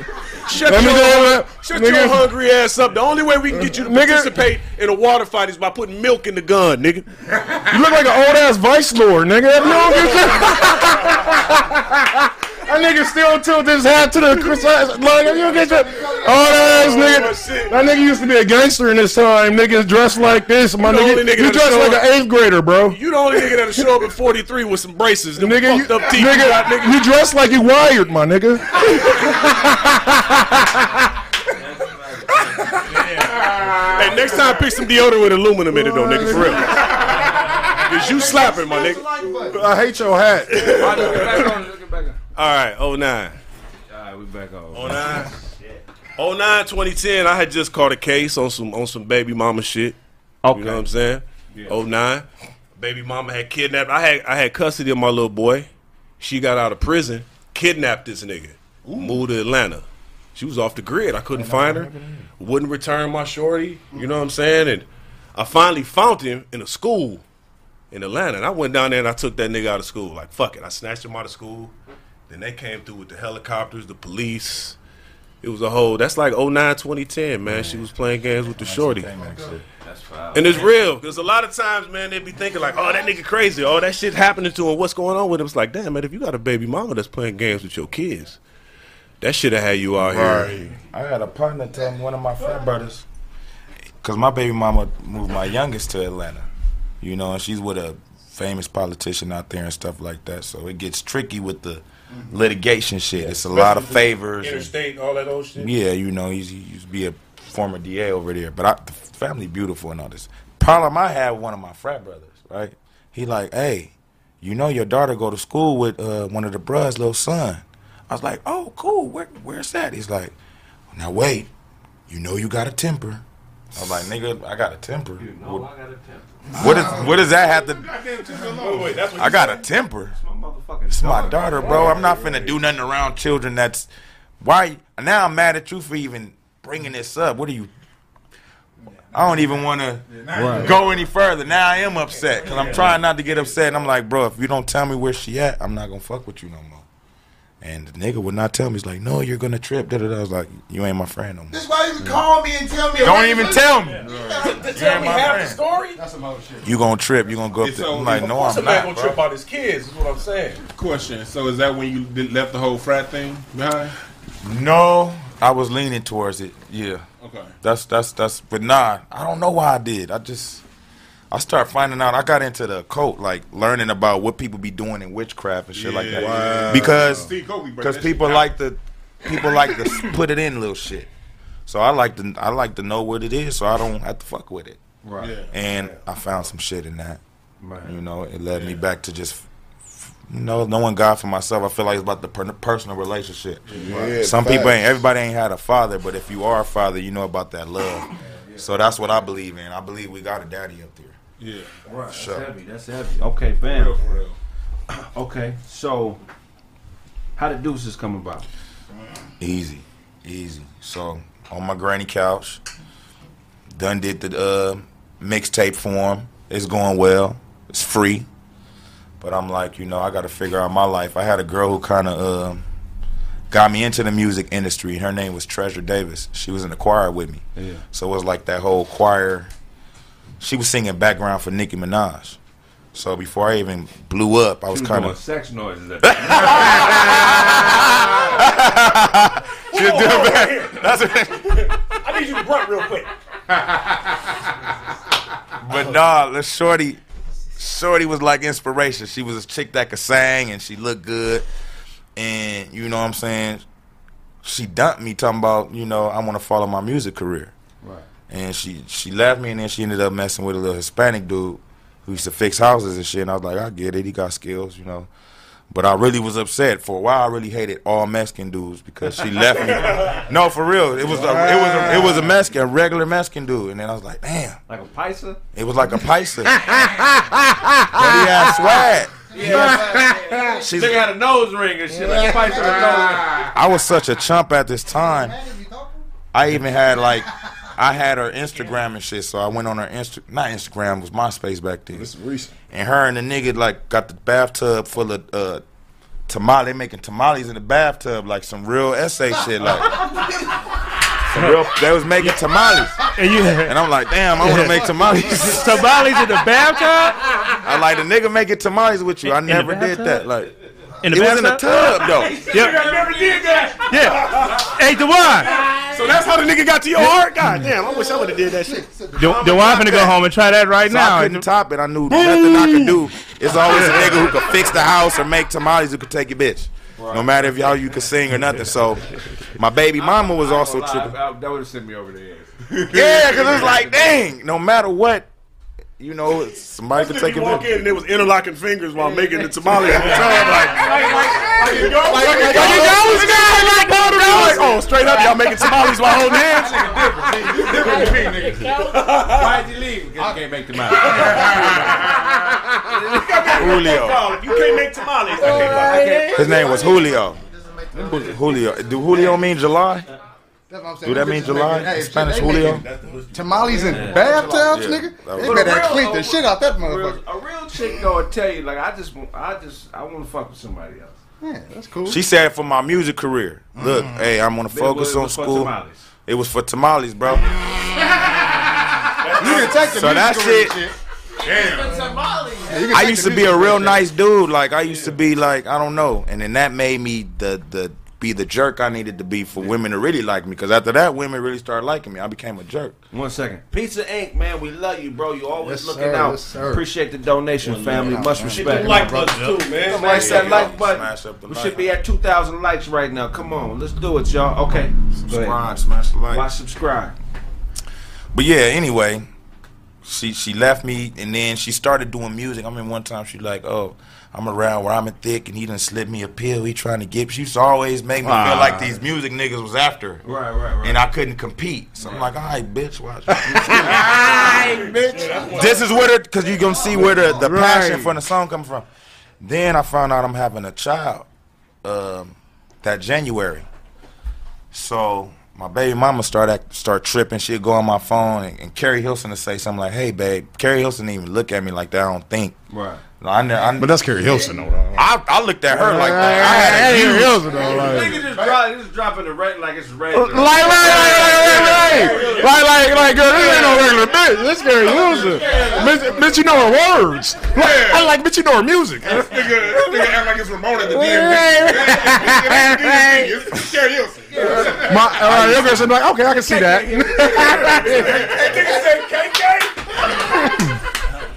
KK just text me and like, Hey, get that tripping. It's 2 in the morning. She talking about what you She'll doing. say something like, "Good night, babe," or you know, Jordin Sparks be like, "Good night, babe." The nigga, another one, Jordin. No, no, cause I have to, cause it's these just, these are the two people used to get my ass beat by this girl all the time. Shit, Hey, that ass whooping was worth it, nigga. You gonna see why though? I'm not, I'm not name dropping. I promise everybody there, I'm not name dropping. Anybody who think that's a goddamn loser. So yeah, Sit on this We- yeah. couch. These, these people used to text me, and I was developing that relationship with them. And my child's mom just, she was pregnant at the time. She couldn't take it. Oh, One time she was a Delta. Right. She oh. She took didn't her. work at the airlines. You dumb. that nigga Cam thought he was balling. I saw was the nigga everywhere. I saw, I saw the nigga do the song. I was like, oh, okay, she didn't work at no worked at airline. a And Marriott. they're gonna be in her inbox for a buddy pass. These Heard you work at that. Go ahead, go. So whenever I go to the shower, she gonna go s- sneak in my phone. And we wasn't together, but we was, you know, shacking up and shit. She, you about to have my baby? I'm gonna be over there. Man, she go on my phone, see somebody. Why is she saying baby? So she take the brick and hit me in the head with. It. Debo? Yeah. I said I ah. can't be with this motherfucker. Hell no. So I Follow up. What did he? How did you follow up? Charlie tricked me. How did you follow up? You're in a good space. I follow up. I'm just wondering, did you follow up? A bitch hit me, I'm following up. I had a natural reaction or whatever, but you know. You ain't about no damn brick. Damn. She hit me with the Delta brick. It's called a uh, Oh my god. She hit me with her burden. Oh my god. But any any good athletes know you, you just sometimes you have follow through. You know Bitch what I'm saying? hit, bitch hit me Hit with her a brick. Delta Uh, she gonna be seeing bird. Hit me with a brick. So that's why in the, in the song I'm like the other chick I would never complain and she make you Stop. want to leave. hold on. Oh. He beats women. Esther, stop with the bullshit. Look, there's there's two different things. There's a Yeah. difference between hitting a woman mm-hmm. And hitting a woman back. Right, right. Self defense is a real thing. I'm not letting no bitch just beat on me because she's a woman. Right. You might get one pass, you hit me in my mouth, I might say, hey, and lock you up. But if you keep coming for me, bitch, I'm gonna have to send you. I'm gonna have to send you. Gotta go. Yeah. I don't want, and I don't think it's right to hit a woman, but to hit somebody back in self defense, Right. we're people before we're our gender. Right. You need to be treating people the way you want to be treated. Right. You feel Real what I'm saying? And that's the Skill. bo- and that's the bottom line. True. And I think what they're talking about more so is like when stuff starts looking like a pattern. Right. But y'all don't understand that, you know, things can look like a pattern. It's what somebody says, what you saying, and it's the truth. You guys don't know the truth. I'm a guy that's operating truth. I would never lie to you. I don't hit women. I have two daughters, and anybody hit my children, I kill them. Mm-hmm. So I don't want nobody saying I hit their daughters. You Right. understand what I'm saying? I have hit a woman back, and I don't believe you should do that either because shit don't really hurt. Well, brick hurt, Right, brick hurt like a brick hurt. but most of the time, you you men that hit women back or you hit women first is because she hurt your pride. Yeah.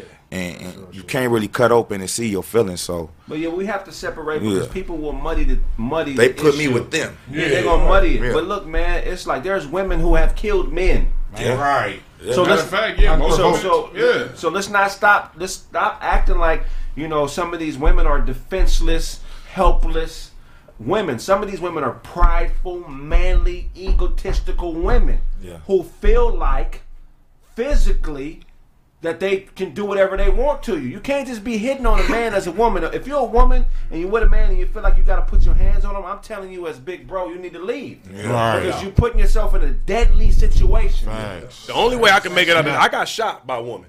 And the only way I could make it out, because she was fucking with the gun after she shot me, trying to get it to work to kill me. I beat the dog shit out of her. Right. right. If I wouldn't have did that, I wouldn't have got out that situation. Right. How many times you hear her after you knocked her out? I get probably a good 12 piece. Nigga gave her a KFC The first one put her to sleep. You kept going. Nigga, hey, I kept real working. I did. I kept working. Nigga, shit to. snapped. But nigga- if I wouldn't have done that, I probably wouldn't be here today because she's fucking with the gun, trying to get it to work. So chill with that narrative that every woman is innocent in all these You, situations. you was almost, Just 'cause they pretty, just because they pretty, don't believe every. Just you nigga, you was almost an episode of Snap, nigga. uh-huh. Hey, but it's two things with that because I, I I've had to counsel of domestic violence relationships before. It's two things with that. One, the majority of women who are in prison, they're in prison over crimes of passion. Women don't go out and rob banks. No. Most of the reason, most time they're in jail because they did something within the house. Right. The majority of domestic violence is caused by by women. And number two, we have a generation of women, uh, two generations now that was raised that everything is equal, men and women are the same, and all this bullshit that they have. Look, men, and I'm not, I don't advocate for none of that violent No, shit. me This just this is just something that I, I, I've observed in having to counsel this. Men, when it when it comes to men, when there are disagreements, men fight each other. Right. Uh, you know what I mean? It- uh, everybody has a point. Right. And we have a lot of women out there who were raised to get up in men's faces. Yeah. And, and, and, and then you were you were you were misled by your mama if she Yup. told you that. All bad, bro. What this You isn't don't learn this- again. This isn't advocating domestic violence. This is a call to the ladies. You don't get in the man's face.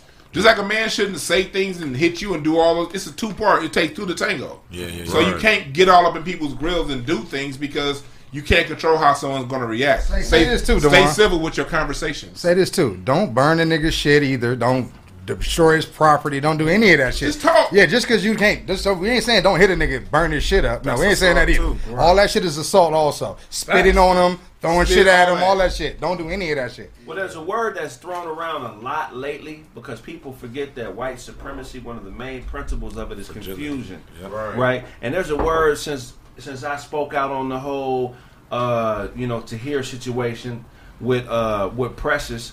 There's a word that I've been seeing thrown around a lot: conflating.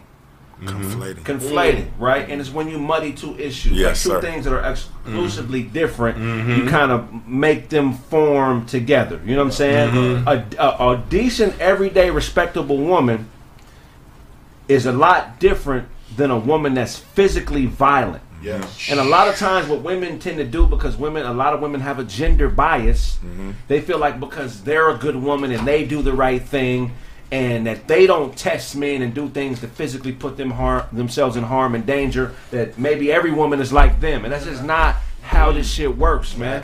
Wouldn't The- you know what I'm saying? jail. It's not how it works, man. Um, you got to hear both sides of the story in every situation. You got to give everybody the benefit of the doubt, regardless of their gender. You know what I'm saying? You got to give them the benefit of the doubt. And we'll go to a commercial break. Make sure y'all smash the like button. When we get back, more of the interview from my boy Kevin McCall. Craig man.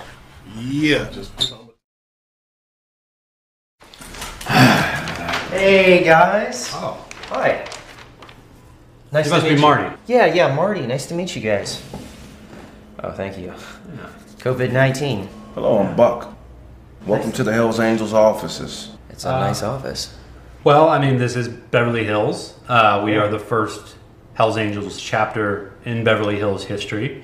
Wait, I'm, I'm sorry. I, I don't want to be like rude or anything. I thought you guys were a white supremacist group. Yeah, you're thinking of Hades Angels. This is Hell's Angels. Oh. oh.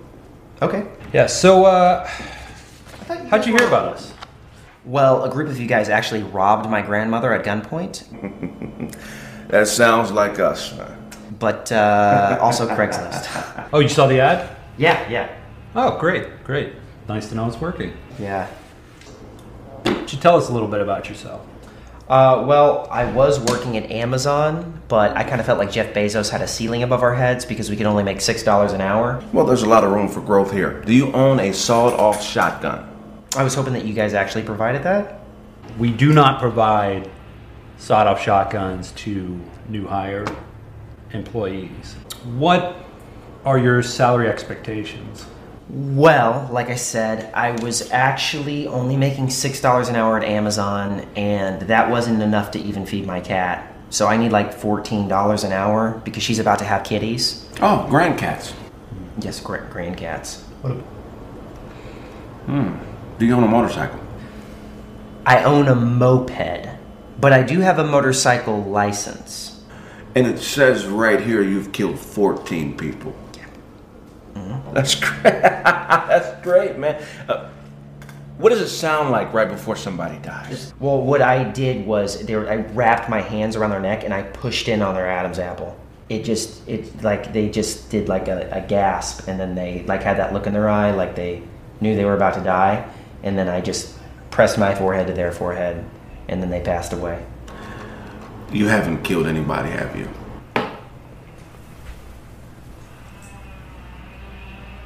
No, I haven't. I'm sorry. I can definitely tell. Look at your shirt. I don't think I'm out of line in asking why you would come into this office and lie. I mean, COVID 19, you just look outside, it's destroyed so many businesses. And the Hell's Angels, it's, it's the only place hiring right now. You guys in Walmart. You don't have a motorcycle? You don't have a sawed off shotgun. Your head is in the right place. But normally we don't do entry level positions. We would be willing to offer you the position for the six month unpaid internship. However, you would have to uh, kill two people. Guys, I would be more than happy to kill two people. You got a lot of heart. You tell me who you want dead, and they're dead. The first six months you'll be riding in the sidecar with one of our oldest chapter members, Shit Buzzard. He'll be training you. Great, great, guys. This is this is fantastic. Are you able to grow facial hair? I actually like it. I can, but it like comes in sort of like patchy. Like I have like facial alopecia. One moment, please. Okay, no problem. If you don't, if you don't, excuse me here.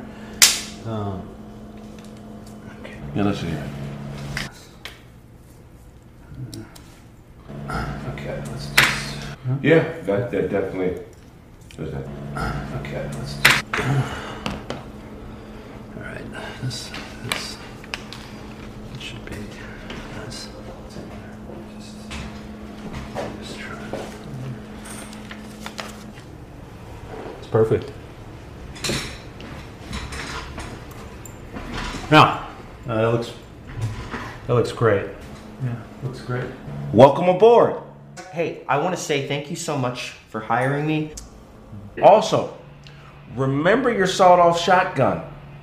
I'll text you the phone number of our illegal weapons distributor, and uh, he'll get you started to get you a, a gun for a reasonable price. Guys, I can't tell you how happy I am. Make sure you wear a mask Monday. We have a lot of older members, and they're mid 70s, and they're high risk. I am not going to let you down. I am a go getter. And I promise you, I will not give you anything less than 110%, okay? we would expect nothing less. This is a big opportunity. Thank you. Congratulations there. Thank you. Take care, okay? Yeah. Bye. Shit buzzard's really gonna love this kid.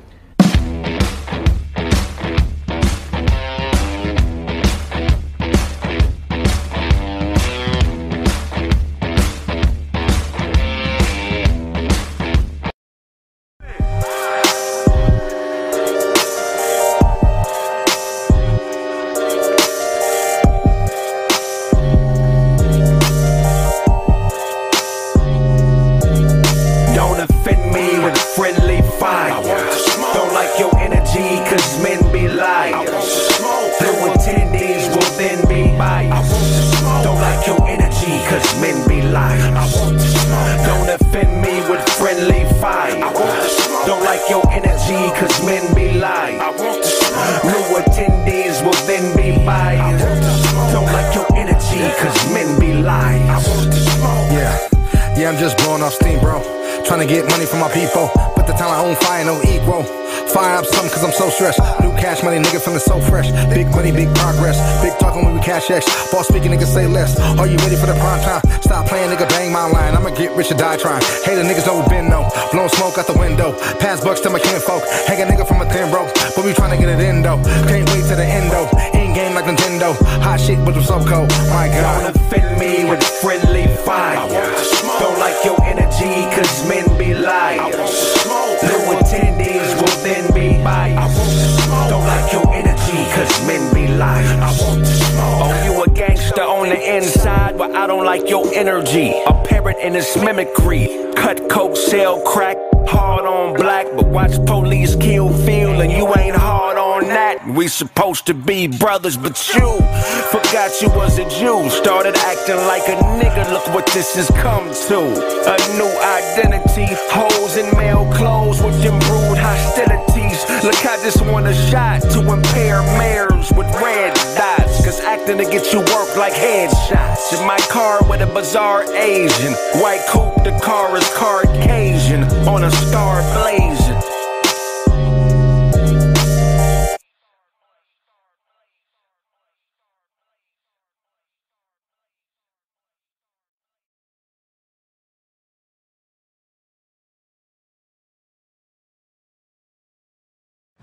What's your name and where y'all from? Oh man, you know it's Jay Hub from Okay, All right, that's what's up. What's your name? Where you from? And Walt, man, I'm from the IE, baby. That's how we roll. Yeah, IE's a big ass area. What part? I grew up in Ontario. All right, cool. That 909 line, baby. Oh, that 909 line. Yeah, so, man. So what y'all, what, what y'all about to get this game on? What, what, what's up, what's on the line? What's the stakes? We can do a thousand a game. Thousand a game. Oh, Oh, run three shit. games. Run three You games. got that much space? Whatever half man Three slash amazing player coach. What are you doing?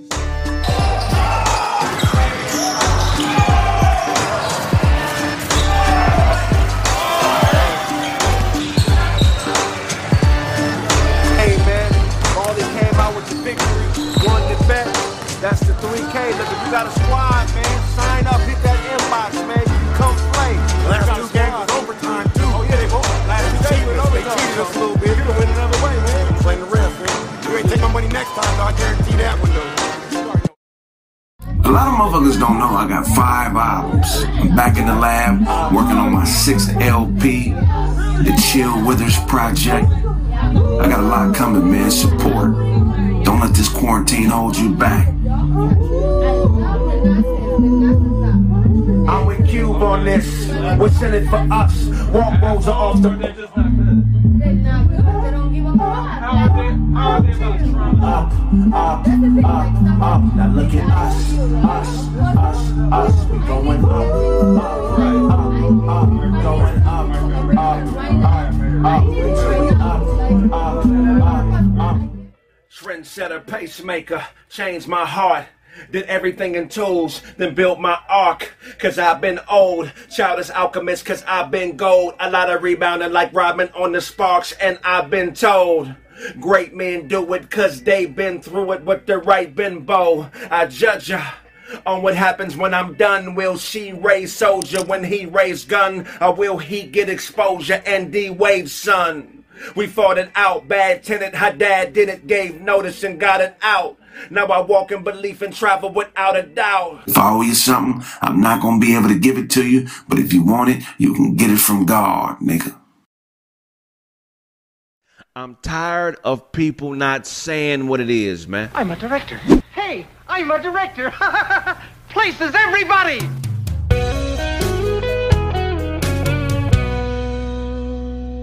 Son, I apologize. I took some risks to provide for you and your mother. It landed me in jail for eight years, and it took me away from you. Excuse me.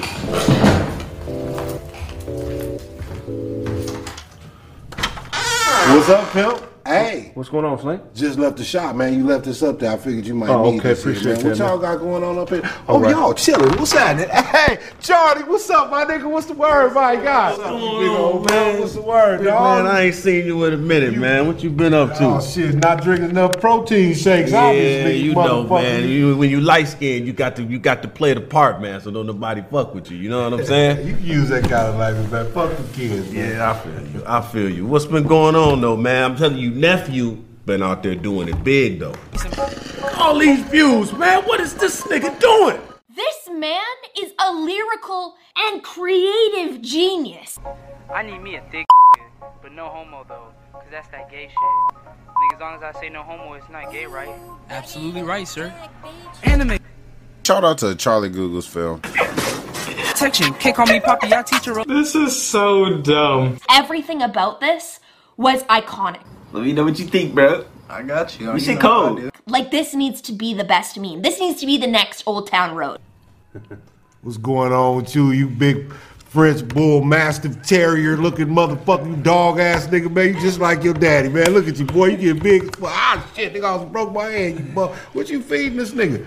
A You got, whole s- lot of greens. you got some more of it? I'm hungry. They got some weed in here. I want to take some time though, man. I gotta thank y'all, man. Okay. First of all, I want to thank you for holding down the shop while I was in the, in the penitentiary, man. I'm just saying, just all you gotta do, nigga, is put the Yeah, run gotta- the alternator, run the line to the alternator. Yeah, the, the tube got to go in the hole.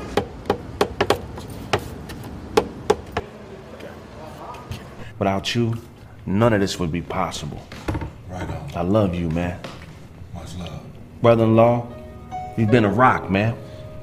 You put money on my books. You kept me eating while I was locked down. You was there for my son.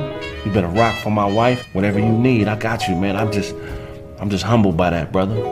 I gotta say though, man, if I had something in my glass, I would toast you. You've been doing right by my sister, and I really honor and appreciate you for that. I know things ain't been perfect, but you've been doing the best that you can. You know what I'm saying? Thank you, brother. And I appreciate you for that. That glass me up anyhow, even though mine's is empty. Toast to you. To my son, man, I, I, I apologize, Junior. I wasn't living right, and because of that, the system took me away from you.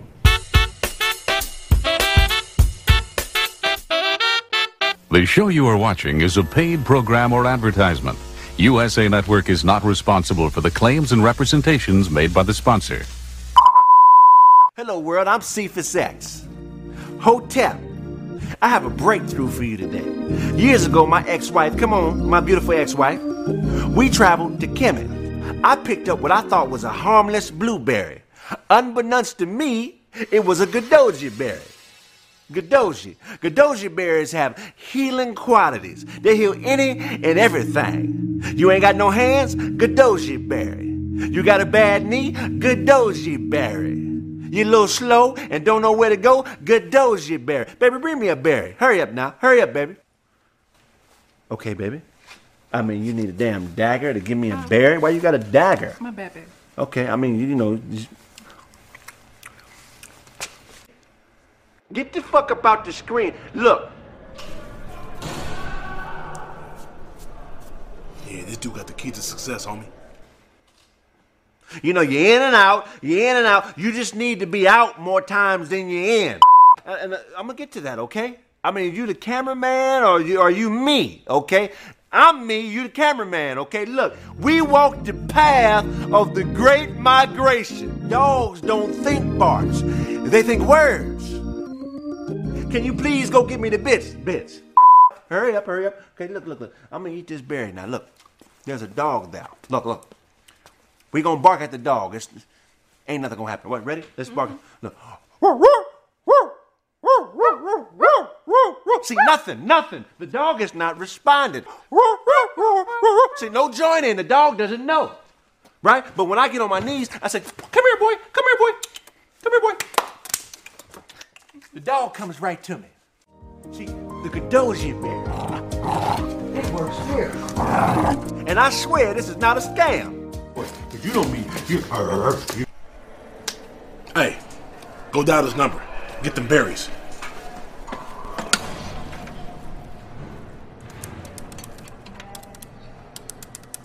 Hello? Hello? Who we getting collect calls from, baby? We getting collect. Okay, Joker. Hi, can I speak to Cephas X, please? Hold on. I'm trying to get a 3.5 of the Goji berry. What? Could you wrap those up in wool? Are you playing? Hang up the phone. Alrighty. That was classic. Why y'all people serious callers, please? Okay, who caller? How you doing, caller? How can I help you, caller? Yo, Greg, it's your pops. What pop? It's your pops. Code 819. Come on, man. 819. I don't even remember. Police! Police!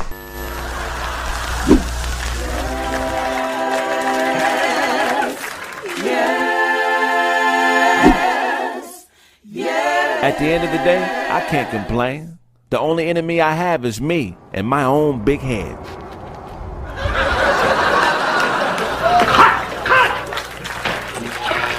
Me and Charlie Google's been running scams since 1985, partner. Get it from God, my nigga.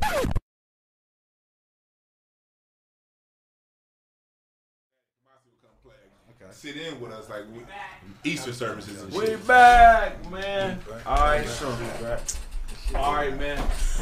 Shit, that's why in Hollywood they be having all the producers and prompters and shit, cause nigga forget where he was in the interview. So the last part we was at, we we was at Deuces. Yeah, we got there. Deuces. We got there. When my baby mama, uh, the one girl left me for tamales, and my other baby mama was, was tripping at my phone.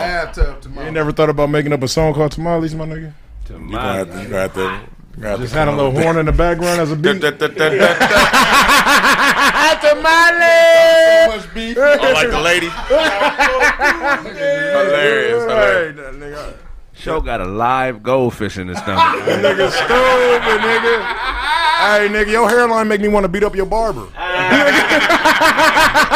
that nigga, that nigga only tapered up nice around the sides and shit, nigga. That nigga show get that nigga show get mad when his doctor tell him he can go to get his prostate checked once a week. Nigga. Ah. I did the time. Hey, you shook Tom's head on the I break. did the time. Y'all talk about me and this motherfucker bombing It was all a real. I back, keep goddamn going. motherfucker. I keep going. What you got, Todd? Go ahead. The back of show neck look like uh motherfucking vocals on Pro Tools. This nigga look like an old ass Dragonfly Jones, nigga. That nigga Todd got an RV parked by a playground right now, just in case. Just in case, nigga. You had that shirt since you was eight, nigga. All right. We didn't get the edibles Hey, that nigga got an R. Kelly mask wrapped around his head, nigga. that nigga grandma got an R. Kelly 12 play vest, nigga. You should stop. You should You should stop at 12, bro. This, this nigga, That was a late hitter. That was one of them late. That was never shot. That nigga This nigga- Dewan built a cult following by leaving restaurants bad Yelp reviews, nigga. Show killed the Siamese twin. Ain't that nigga the wall, nigga? this nigga show shirt looked like the last level on a haunted house.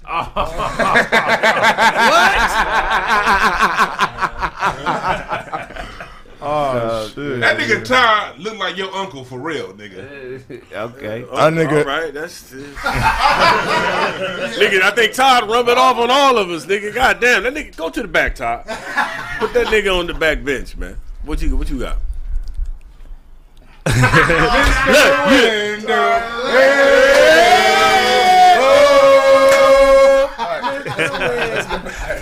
This uh, this nigga Dewan last week had on that custody battle shirt. Nigga, it was dressed up. You seen it? It was a button up. Nigga- That nigga Ty got it.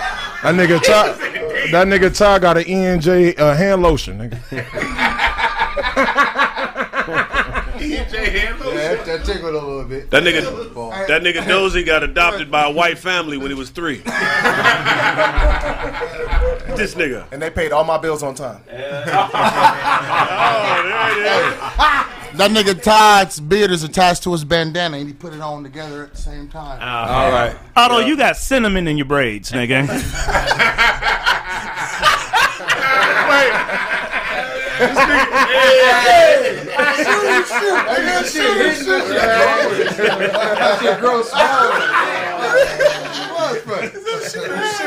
That nigga Ty got a blood sport bandana, nigga. what? The Kumite? And the two, the two bandanas back to back bomb. Oh, yeah. This this nigga show got that watch out the claw machine.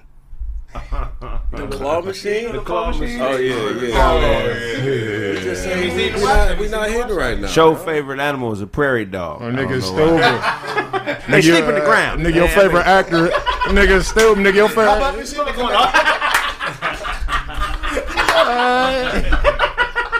Nigga, your, nigga, your favorite. Nigga, your favorite actor is Brian Pumper. Nigga.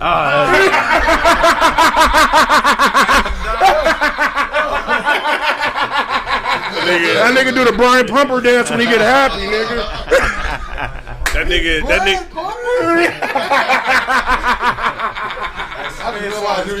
Yeah, bro. that oh, nigga, that nigga show got a closet full of gas station watches he ashamed to wear. Nigga. you stupid, nigga. All right, deuces. That nigga.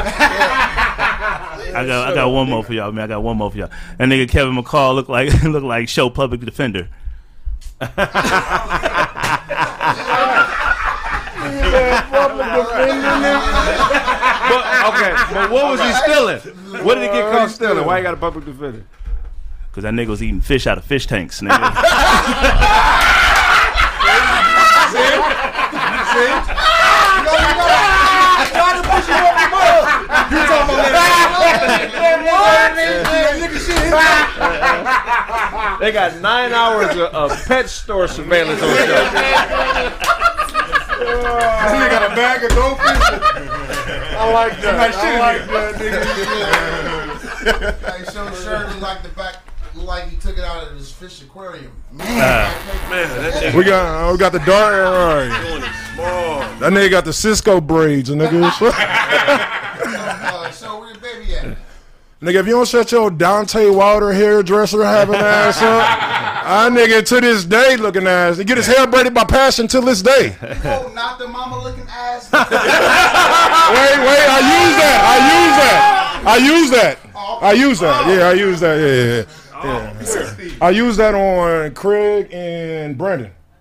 Yeah, yeah. Oh, you took that. your joke and used it on you? Yeah, he took me. Yeah. Oh! We don't stand Yeah, there. yeah. Wait, wait. I use that Oh, joke. you got a dinosaur dad? I said that to I You said that to joke. That. That nigga Otto work for ADD, nigga. That don't look like him though. Auto work for ADD. Still the jokes back there, nigga. That nigga, that nigga, see that episode? That nigga back there with the camera recording. And let me say this. And let me say this for the record, dog. Cause what was it? Two years ago, MTV stole roast me and put it on they shit. And Pat went up like, man, they stole my show. I need y'all to ride for me. MTV stole my show. Y'all need to ride for me. Pat, why you ain't had that same energy when Leslie stole old girls jokes, dog? That's all I'm saying.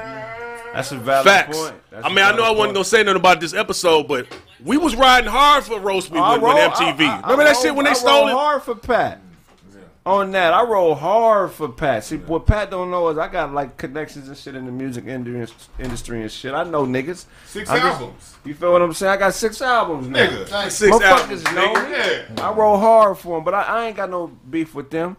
I spoke to Kev on stage. We square. He a decent dude. He stood up when he was supposed to stand up. He made the video to his fan base. I appreciate y'all standing up for him.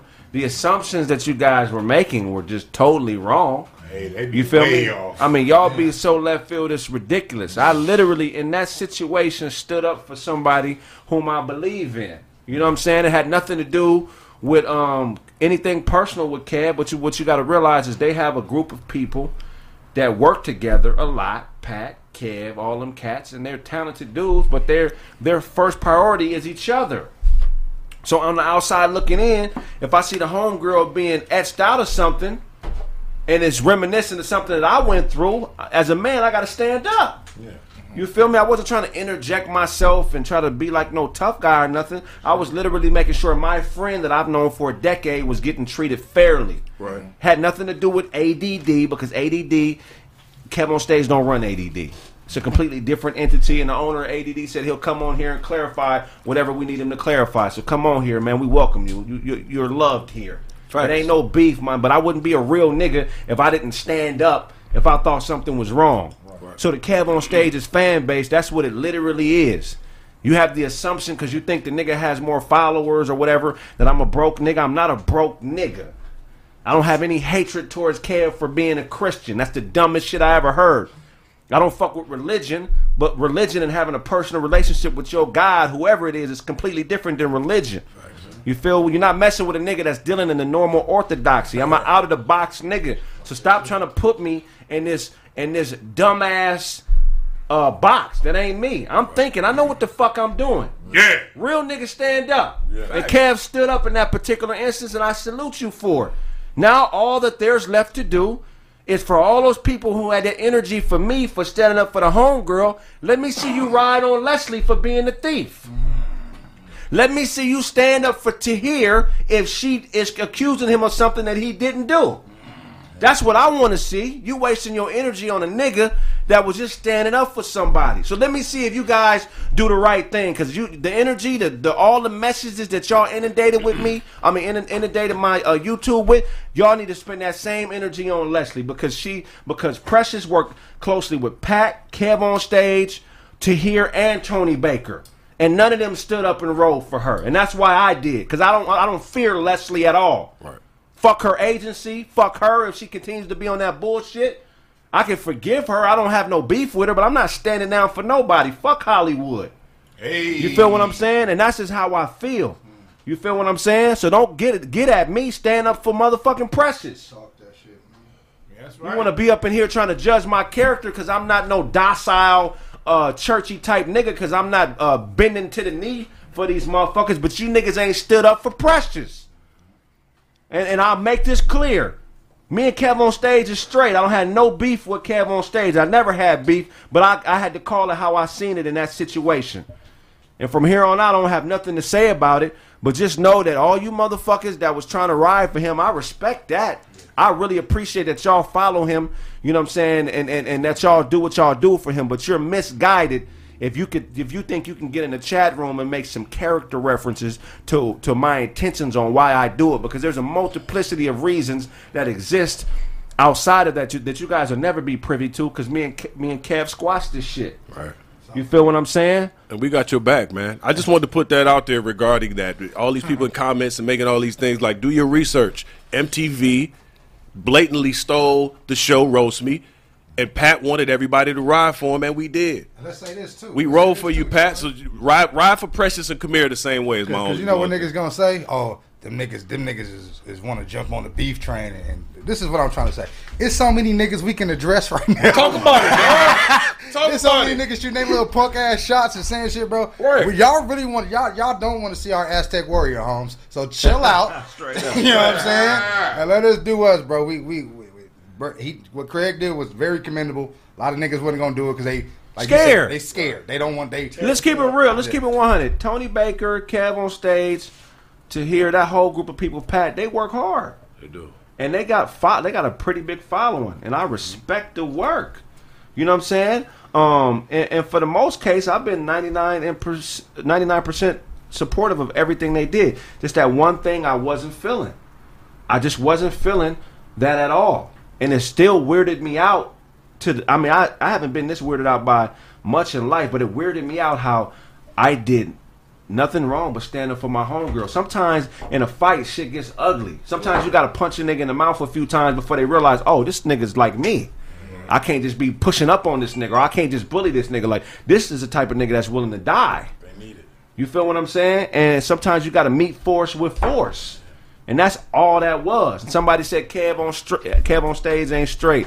That was a funny comment. Look, we've worked together. I don't know much personal shit about the nigga. I have no negativity for him. You know what I'm saying? But in the world of men, a lot of you women will never understand that unless you had a father. Sometimes shit gets ugly. Kev McCall just told a story about uh, his pops, who probably love him more than anybody in the world, came in while he was working on his craft and unplugged the motherfucking keyboard and erased all his music, and he had to square off with his own motherfucking father. You think I'm gonna hesitate to square off with a nigga? I think if I think it's wrong. If another, you know what I'm saying? If another nigga's wanting to square up with his father over principle, why wouldn't I square up with a nigga that I ain't related to over principle? You know what I'm saying? This is principle. Sometimes you gotta you gotta draw a line in the sand just to let motherfuckers know where you're coming from. But we we we gonna we gonna, we gonna get past that. It's back to Kev. Deuces, And sometimes not saying nothing, like what you're saying, sometimes just sitting there and not saying nothing is worse than doing evil in this world. Yeah, you got a responsibility as a gatekeeper. That's all. So That's we're gonna keep crazy. Saying nothing is worse. Sometimes saying nothing is worse than doing evil. Nigga, do you know how deep that is? Because some motherfuckers won't. That that's so man. I mean, you see it, but you you you just gonna be oblivious to it because you really don't have no dog in the fight. That's that's real shit. That's and you bullshit. accepting it, but when you accept that other people are watching, so what's that gonna do? Yeah. That's gonna make other motherfuckers accepting and think it's okay. You ever ran into Exactly. similar situations?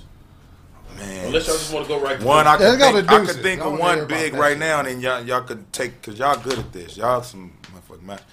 But people always talk about the Me Too movement, right? We don't talk about how that happens to men, and then it's a lot of men in this industry who- who've been molested. A lot of child stars mm. have been molested. Facts. So you think about, you know, you taking this kid's star, you sucking them off in the in the trailer, and then you saying sign this paperwork.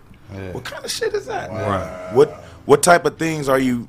What type of control do you have over this person? you know what I'm saying? And I happen to work with somebody. It's not my story to tell, but y'all can put two and two together. Right. The person I I work with, and look up to, and admire. He went through that. He was a child star. Yeah. So I see how, you know, the Me Too movement shit came on him. I came on Mike. Like I think Mike was preyed on.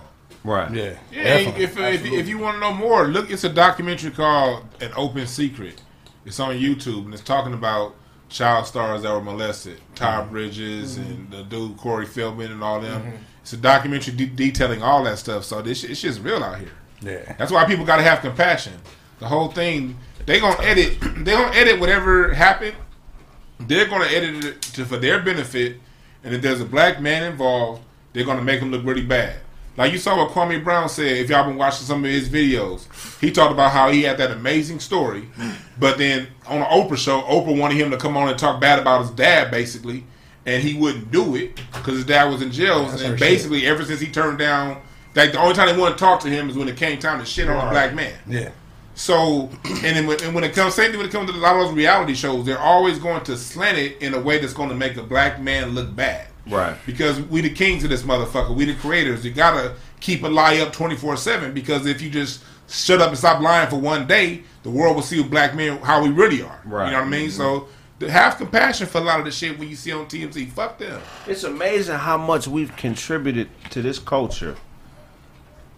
You know, from regular everyday work shit inventions to uh to entertainment, you know what I'm saying, to fucking the medical field, to you know, even police work in the military, you know, uh, architecture, all these things that we just contributed since we've been in this country for this short amount of time. It's crazy how we can contribute so much to a country that still refuses to, to give us an equal opportunity when it comes to the way they market us. You know what I'm saying? Or how they respect us publicly, the opportunities we're given. We're the most stepped on culture in this country, bro. In the world. Most stolen And, from and you, most you know what I'm of saying? world. You know, but I'm speaking specifically in this country, in the world for sure. But here it's just crazy because it's so recent. You, I want to just say, somebody said it's not our culture. Yes, the fuck it is. Stop saying that stuff It's not our culture. We are the culture. Right. We allow others to put their face on what the fuck we do all the time. Go ahead and watch that documentary on Netflix about the um, about black cuisine being the cuisine of America, the music. Wow. Nigga, Benjamin Banneker invented, designed Washington D.C. and the city of Philadelphia. Right. So it, this this is our culture. We just got to claim it, and, and, we- and when we claim it, and when we step up, and like Craig said, have some motherfucking courage. Maybe motherfuckers will stop stealing it. We get this shit away. Niggas, They think stripping and twerking is the culture. Yeah, that's a, that's, Niggas the, is- that's That's entertainment. Niggas is not, uh, America's number one export, bro. Ever since back, back since it was cotton. Now the number now it's hip hop. Right. You know what I'm saying? Everything goes through all us, and it's like that's why they control our minds so young. You know what I'm saying? Because if you get a nigga that is thinking like, okay, I need to make something happen in my community because there's nobody else that's gonna help us. Right. These young niggas think like, okay, all I gotta do is get the bag, mm-hmm. and everything gonna be good. Nah, bro. The bag ain't shit. The bag ain't shit. They can take that bag, nigga. real quick. Bags, bro. They can take And that make bag. you want to nigga. kill yourself. Because Yeah. people did it. Cause that, but you know what that is? That's they. Then that bag be their identity. So once you take the identity away, they nigga, they, who are you? Right. And you looking at you looking at the bad bitch you didn't got that post on Instagram. You can't take her out no more. You can't do this. You know what I'm saying? The the, the clubs you can just walk into. Niggas is like, hold on, fam. Where you Yeah. going? Oh no no my nigga, you gotta ask whoop de whoop. Like nah, I talk. He telling my story right now. He done read my Oh journal. my, nah, nah. Because that's exactly what the fuck happened. Just like I said in the locker room, once you get hurt, everybody, the trainer start. I don't got no tape for you, nigga. Like, Right, right, right. Once your stats is different, Three So yards same of thing carry. happened in the Shit, bro. entertainment industry with you. oh when yeah, things fell. people stop uh, letting you in the clubs, and you know what I'm saying. They feel like, like especially when people, when I start talking truth to power, like Craig is doing, I start talking about, hey, you know, I don't like this record deal we got going. with I was quiet for a long time. Right. But people start being like, "Oh, K Mac, you falling off," and da da da da. I'm like, man, talk to your boy. Right. Like, and I'm willing to work with him, but talk to your boy. So once I put that out there, somebody brought this new term into me. Y'all could tell me what y'all think about this if y'all think it's true or not. This dude who was trying to extort me at the time was a gangster. He was a blood, Right. uh, but he's from Louisiana. Right. But uh, he was out here. He was an OG, and a lot of I had a lot of different instances where people try to extort me in a sense, but they come off like a fatherly, like a fatherly Oh. figure. But they don't know like I, I ain't in no gangs or nothing. My I got family from Bloods and Crips. I've been in the frat, so I know I don't know how, I know how courtship go, and I'm just not no fool. Right. So everybody who wanted to mend this Chris Brown relationship, this beef, uh, it felt like the Hegelian dialect, like out of chaos comes order. Let's cause a problem so we could fix it. Right. Let's cause a, the problem between the Crips and the Bloods so we could be, you know what I'm saying? So I felt like um I don't even want to dive into that. I was talking about how in '92 Yeah, they already yeah, had yeah, the truths, right, right, but you know how the truths got fucked up. Yeah, right, Yeah. right. We know So how the truth got fucked up. you know what I'm saying? I don't even want to go into that. Yeah. Me and Chris Brown, I felt like our beef was manufactured. I don't really realize. I don't know what the. I know what the incentive is because if you mend us together, now you can feel like you got. Oh. You the one who brought me and Chris Brown together. Right. Now you the big homie and I owe you. Okay, so let's get let's let's backtrack. So we, we'll get to how it, it even started, and and, and We had deuces. we had deuces. So so so you so you and Chris create du- you create deuces with Chris, or you created by yourself and he buys it for you? How did that work? So we did the mixtape by ourselves in Virginia. Come back and do well. He started to hang out with a lot of rappers. Tyga was one of the dudes he started trying to hang out with because Tyga was blowing up with Lil Wayne. But Tyga had a lot of style. Like it was just something about Tyga that we all thought was really unique and cool. I didn't think his rhyming was that dope, but it's Right. just something about his Yeah, yeah. his everything, you know. And Chris was really into Tyga. Right. Like Tyga, you probably don't know that, but Chris was a huge fan, bro. He just talked about you, studied how you dressed, dyed your hair, everything. Right. You know, so he ended up hanging with this guy. He wanted to, he wanted people to stop looking at him like this pop locking guy. He wanted to show, you know, he he got that pimping in him. He got Right. that edge. Uh, so I was like, look, I got some songs for y'all, but hear my shit too. Sent them the songs for Tyga. They used all of those, but Deuces was my my single that I was gonna. I had already put it out Yeah. and I had it was going crazy on Facebook and shit like that. Played it for him. I guess while he was waiting for me to come out there with Tyga, he like, nigga, I need this record. By the time I got out there with him and Tyga, they started recording it. And nigga Chris kept really like, this shit dope, but your verse kind of whack. Like, do that shit over. And I, thank God he made me do that because I wrote the first part and he had a he owned like a McDonald's across the street. Oh, a lot of people don't know Chris Brown owned a gang of little like McDonald's and shit. Oh, word. shit. That's crazy. So he sent me to one of them. That- I ain't gonna lie, that's some fly shit. That's some fly shit. Right. Go to my McDonald's. Yeah, go ahead. Right. Ice cream machine work. Right. Y'all niggas. I niggas walk in the back, start grabbing. Bitch, I'm writing the verse. Leave me alone real quick. Chris said I can do this shit. Nigga, nigga, put an extra patty on that Big Mac, bitch. I'm writing. They got a studio in the break room. Nigga. Toys, boy and a girl. Right, right, right. Unisex, bitch. Unisex. That's okay. Go ahead, go ahead. That's some fly. So by the time I came back to the studio, he laid, you know, Chris Brown, one of the fastest recorders I ever seen in my life. Only person I know could do his songs literally in five minutes. And a lot of the credit was a lot of people who taught him back in the day, will.i.am, the underdogs. He told me little people who taught him little shit. But uh, Lil Wayne was one of the people who taught him to record real fast and start recording, uh, just start laying melodies and freestyling. That's how he got his style he got now. My style is like that now too. Right, right. So by the time I got back, he laid his shit. I started laying my verse. He was telling me some of my parts was weak. I didn't have any any spaces. So one space he like, say uh, I'm a dick, so it shouldn't be that hard to swallow. I was like, that's hard. Right. So I put that line in there. Chris, that that line is a Chris Brown line. So Yeah, yeah. all the people think Chris ain't got bars. He got some. My nigga is saucy with the writing too. Tyga took about four hours to write his his shit. Yeah. I left, came Tyga's back. kind of weak to the motherfucker. That's how I was thinking. I was like, this shit kind of boo boo. Like, Hey, you Tyga- I don't mean. I like we be Tyga. thinking that. Listen to the song like. Did they tell this nigga this shit was whack? no, he had the nerve to say like, man, I didn't even like this song, you know, when I first heard it, but you know, I oh. guess y'all like it, and he said that on 106 & Park, and I'm like, nigga, yeah. you know why, nigga? Saying we know But why. yeah, so I don't even think I was really supposed to be on there, but I was like, Chris, the only way I'm gonna let you have this song, if I stay on it, like I'm gonna let you stay on it, with your verse whack, did it over.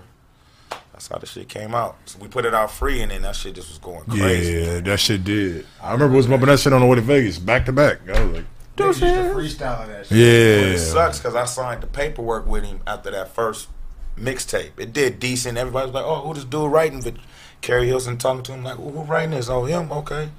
I signed, but everybody was like, "Man, if you would have waited till Deuces came out, you could have had leverage with just to sign with the publishing company. They would have gave you three mil, mm. one mil, just to sign with them. I signed for fifty k." Yeah. 50k. That's you wild. know? Damn. A nigga could have had a million plus that 50k because it was people was like, well, you have the potential to write hits. Now we want you to sign with BMI or sign an ASCAP or I was already signed with BMI, so I couldn't use that. So everybody that's watching now, get your hit first and then get your publisher because you could uh you could start a bidding war. That's deep. I, never, I, I never knew that. And, and, and stop, stop calling your shit albums, nigga. You ain't got no solidified, none, that's why I think about why you call that. My shit is always a tape because if I ever do sign with somebody, they not looking at the, they ain't finna look at my streams, nigga.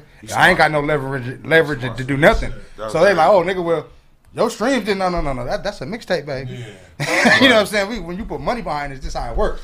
Oh, we need this type of money. Yeah, it's different type of negotiation tactics, bro. that's- So remember that shit, niggas. Yeah, that's what Nip said too. Yeah, Yeah, so, yeah that makes sense as hell, like a motherfucker. I yeah, that, that's. You had a question? Oh yeah, man. I was uh, I remember I was uh, like randomly, bro. I was up there watching like a YouTube video, bro. You was at dinner with some chick.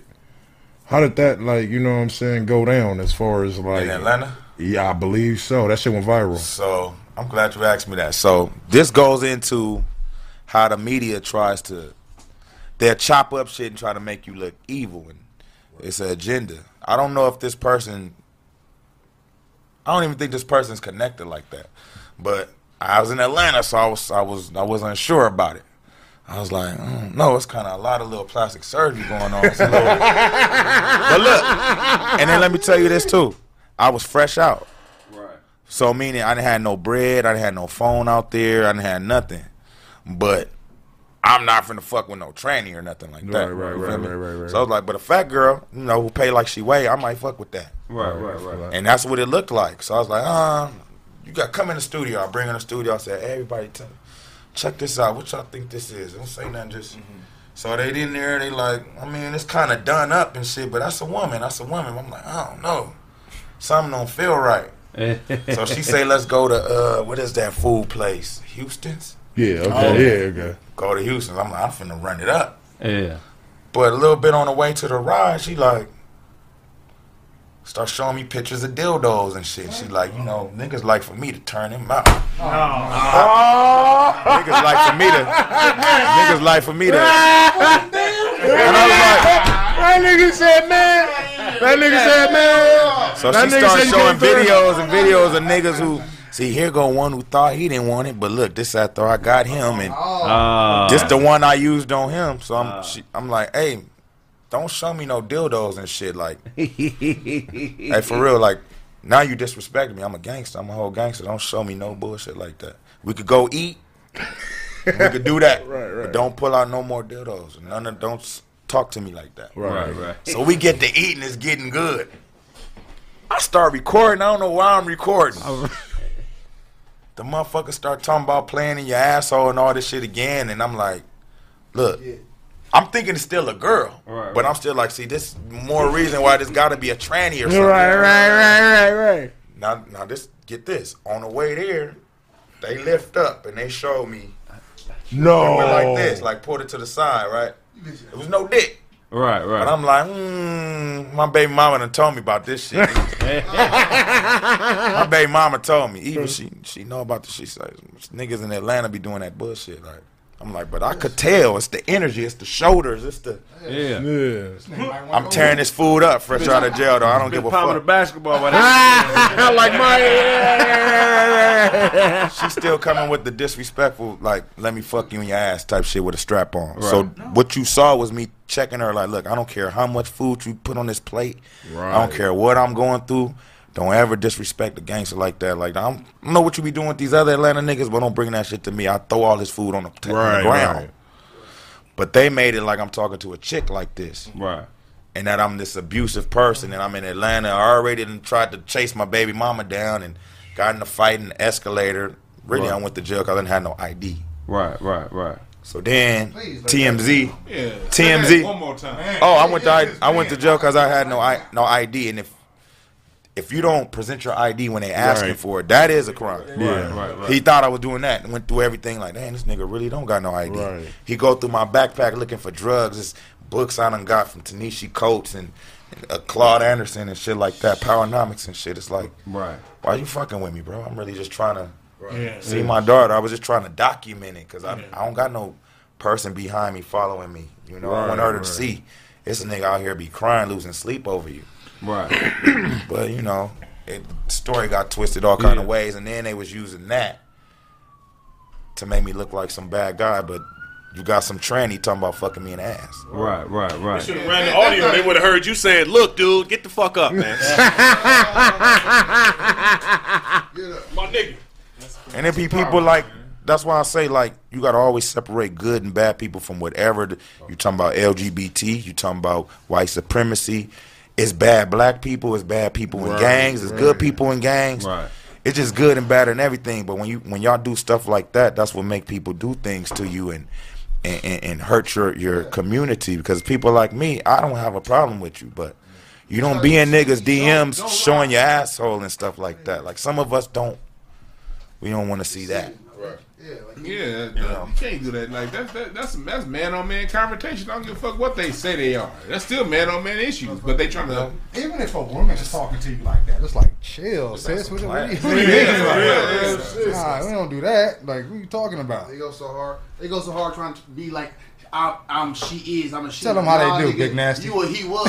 Hey, Big Nasty. This is just straight Big Nasty. Big Nasty, yo. Oh no, I'm just. I'm just saying. I'm no, 'cause I- hey, that shit be pissing me off. Like they want to claim and say, "Oh, I'm a, uh, no, I'm a she now. Uh, uh, I'm, be, I'm a she. That's what I am." No, no, no. You or he was.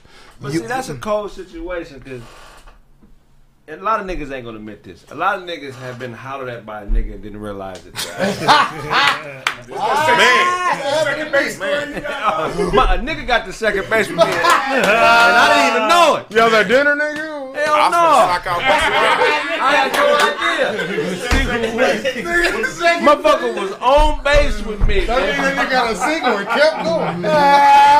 what the fuck That nigga, happened? that nigga, that nigga, Hey, Cam. that, that nigga knew all five of that nigga albums. I'm at Venice. I'm at Venice Beach. Hey, Cam, I'm at Venice Beach hooping. You know what I'm saying? Right, right. So it was when I was in college hooping. I still was one of the coldest niggas on the court. So what my, me and my boys used to do was at least once a month we would go to Venice and run the court. You feel me? Anybody know Venice Beach? know when there's some games going on, there'd be hundreds of people standing by the court watching. So if you was a real hooper, that was like a baby NBA type situation where you can clown. as bad bitches around, niggas tripping off of what you're doing. So we out there dunking and doing crazy shit, and we win, you know, a few games in a row. And one of the games we stop and we start having a dunk contest in between the game. So I'm waiting, you know what I'm saying? And I'm waiting. I got my shirt off. I'm on super swole. You know what I'm saying? I'm young. I'm 21. I'm nice, nigga. You know what I'm saying? So I hear a nigga say, "Hey, hey, hey," and I turn around. He say, he said, "My name is Maestro." I said, "All right, my nigga." and, my and- nigga. and this what the nigga did to me, bro. He say, "Have you ever thought about being a model?" The nigga appealed to my ego. my first thought after that was like, "Yeah, I've been. I mean, I, I, I always knew I had the talent."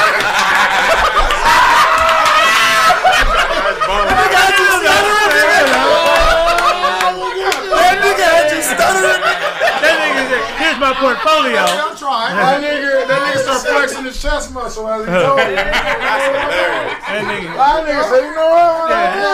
Nigga, nigga been practicing. You really think so? So he's Check like, out my look, he's like. I got a studio. I get I get a lot of dudes work. You know what I'm saying? I can get you some pictures. Oh, and give him some- that word. Yeah, give him that word. Straight to the That's what they do, right? Test shots. Test right. Get you some shots. Really? Oh, give me your number. I'll call you and come down to the studio to take some pictures. I'm like, yeah, for sure. It's all good, my nigga. I but I'm My not. nigga. I'm not even paying This nigga attention oiled up. because you already know in LA. Like when we younger, even though we live in LA, like it ain't Hollywood. You don't see a lot Right. of. You don't see that weird shit in the You city. don't see like it's niggas we grow up with that's gay, but we don't even look at him like that. That's just little Billy, like nigga, he Yeah, fuck with yeah, niggas, but it ain't like no. We don't think no way about it. Right. So, nigga, get my number. So me and my father have the same exact name. I'm the second. He's the first. So, uh, give the number to the house. I'm at the house chilling. It's two, three days later. Uh, Pops is in the next room. The phone ring. He answered it, and I hear him say, "Hello." And then I hear him say, uh, "Why the fuck you talking like that?"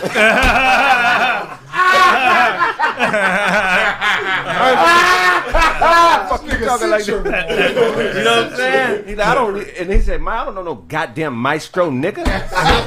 like maestro, and he probably thinking the nigga like a rapper or something, right? He's like, "Man, look, man, you must be, you must want to talk to my son, right?" He put the phone down. He started Shit. yelling my name, Craig, come here, nigga, come here. He says a nigga on his on the phone say his name is Maestro or some shit like that. He sounds oh, sweet than a motherfucker. Oh, yeah. Is this is this some shit you want to tell me about? Right here, right now. I said, I don't I don't know what you talk about. what, do you, what do you what do you mean this nigga sounds sweet? So he hand me the phone. I say hello, and then I hear hello. Ah.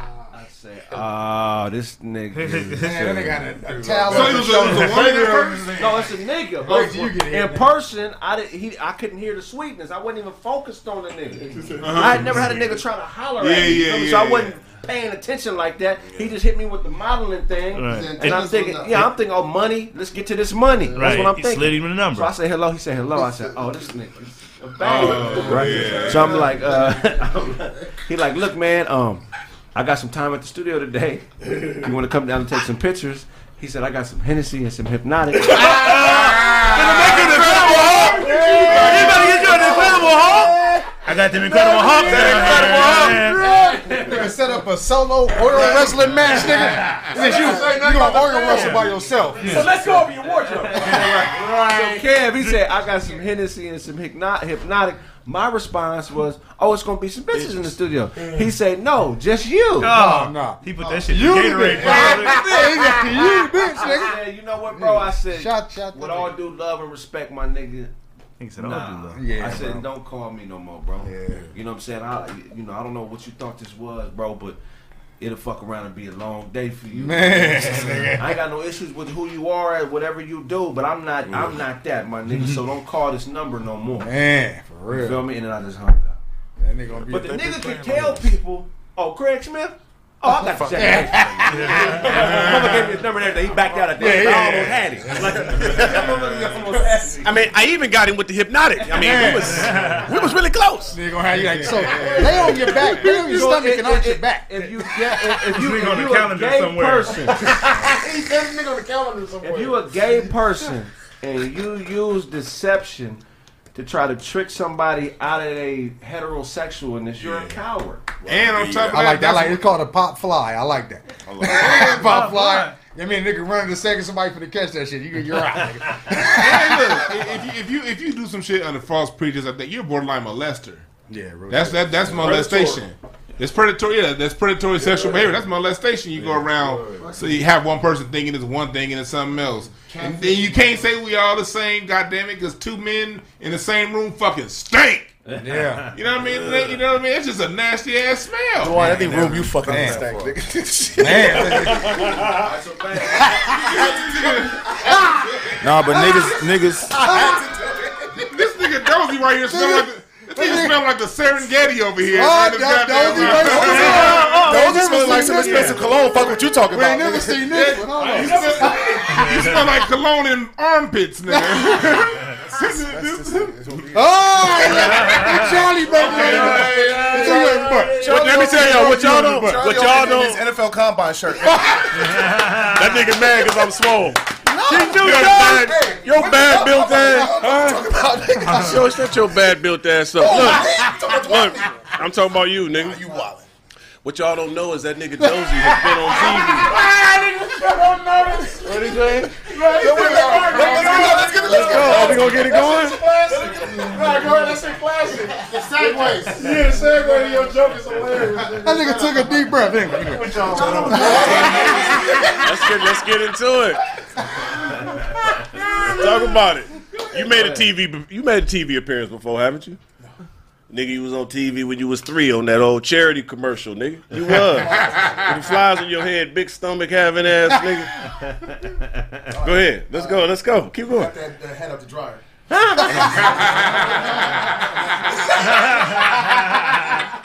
You got them chains from the gas station, nigga. give me 20 on 8 and give me them two chains right there, nigga. I say that about my watch. All right.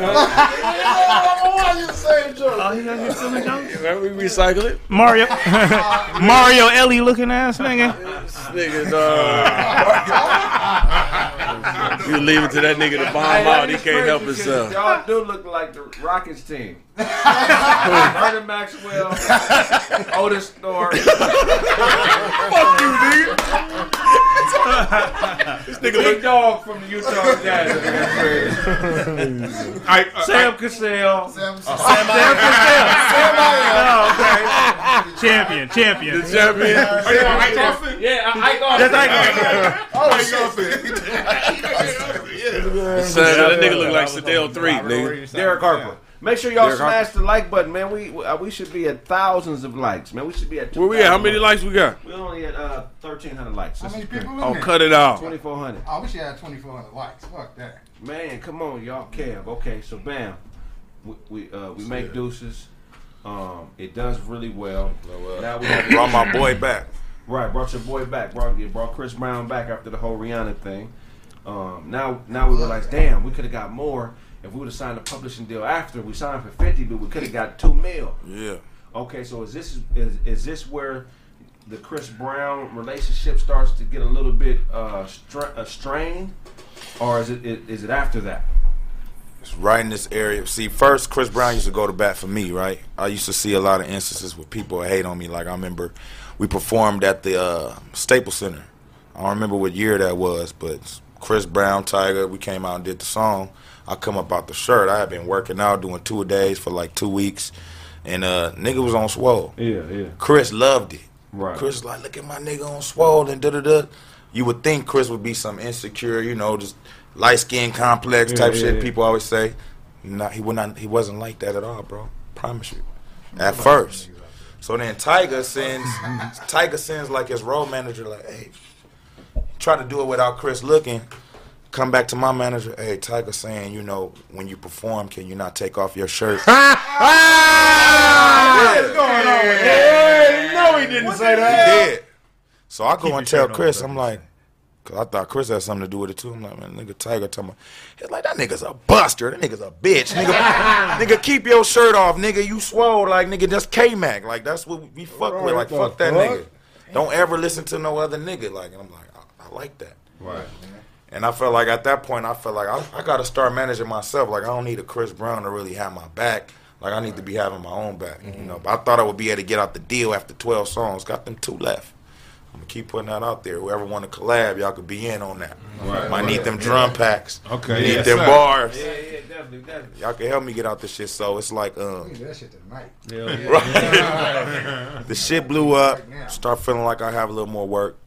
Niggas stopped really inviting me to the studio because I realized the the record label was taking all my money when I would have sessions. I'm writing for other people, but I get my fifty thousand dollar check back. It's twenty thousand taken out for studio fees. Right. So I say, okay, let me build my own studio. I could be renting that out, having people come through. Right. I could be making money, you know. Right, right. I, I wasn't doing that. I was just letting people use it for free. Didn't think that way, but I kind of was using it more like a. Uh, it was like a halfway house. A lot of people didn't have homes. Y'all know what that studio in PRS was like, where Gucci Mane did Trap God, Marilyn Manson came through there. Y'all know, everybody who know. I used to let everybody just spend a night on the floor. Marilyn just, Manson came and hung out with you? yeah, bro. Nigga, how does that Yeah, work? that's- that's scary. He Yeah. got- Yeah. Nigga, right, right, right. Eating bats and shit. Got to go home. Like Marilyn, why you not sleeping? Nigga in the corner like staring at you. Marilyn, it was and it was interesting because I grew. I remember growing up seeing that video where he had like titties and shit. Yeah, Right. Mm-hmm. yeah, I know. And I remember the shit was I was weirded out. I didn't know what was looking. My mom was like, "You can't watch that shit. That shit weird." Right. So when I met him again, I was like, I still want to fuck with you just to make my mama mad. Like just just be rebellious. That rebellious culture, Right. like, cause I grew up Christian my whole Right, life. right, right, right. So the way I met the nigga though was I fucked with a lot of like street niggas, like BMF niggas Yeah. who from LA. He from the Black Mafia? No. you finna see how I go. Say it again for TMZ. We're- Y'all gonna it's gonna be easy to connect the dots. But this will show you how this will show you how like six degrees of separation is so crazy. You always know somebody who knows somebody knows somebody. Right, right, right. So my manager, which is my frat brother, didn't have any. Uh, he wasn't in the game, but he used to work for BET, so he had some. He knew some people. Right. So I used him for them connections and just people he knew in the street too. Even though he had a degree and all that, he was a street nigga too. But he didn't get in too much trouble. So some of the people he knew from back in the day, they was in BMF. I fuck with a nigga named Twin, Right. who used to manage Jeezy and Gucci. So when Twin came back, yeah, this little kid from your side of town, like he introduced me to Gucci. Right. Twin. Right. So by fucking with Gucci, I would always let him use my studio free, get him some other stuff Yeah, yeah, on the low. Definitely, definitely. And, and Gucci started loving me. He did some movie called Spring Breakers. I remember that. Yeah. Marilyn Manson come to the red carpet, throw stink bombs at everybody. Boom, boom. and then this is Gucci Mane, first time he didn't even know who he was. Oh, So good. Yeah, I- I- like, yeah, yeah. some nigga threw smoke stink bombs at us and, and Spring Breakers, and I was like, yeah, I'm Gucci. Come back to the studio. But he was using my studio. So Yeah.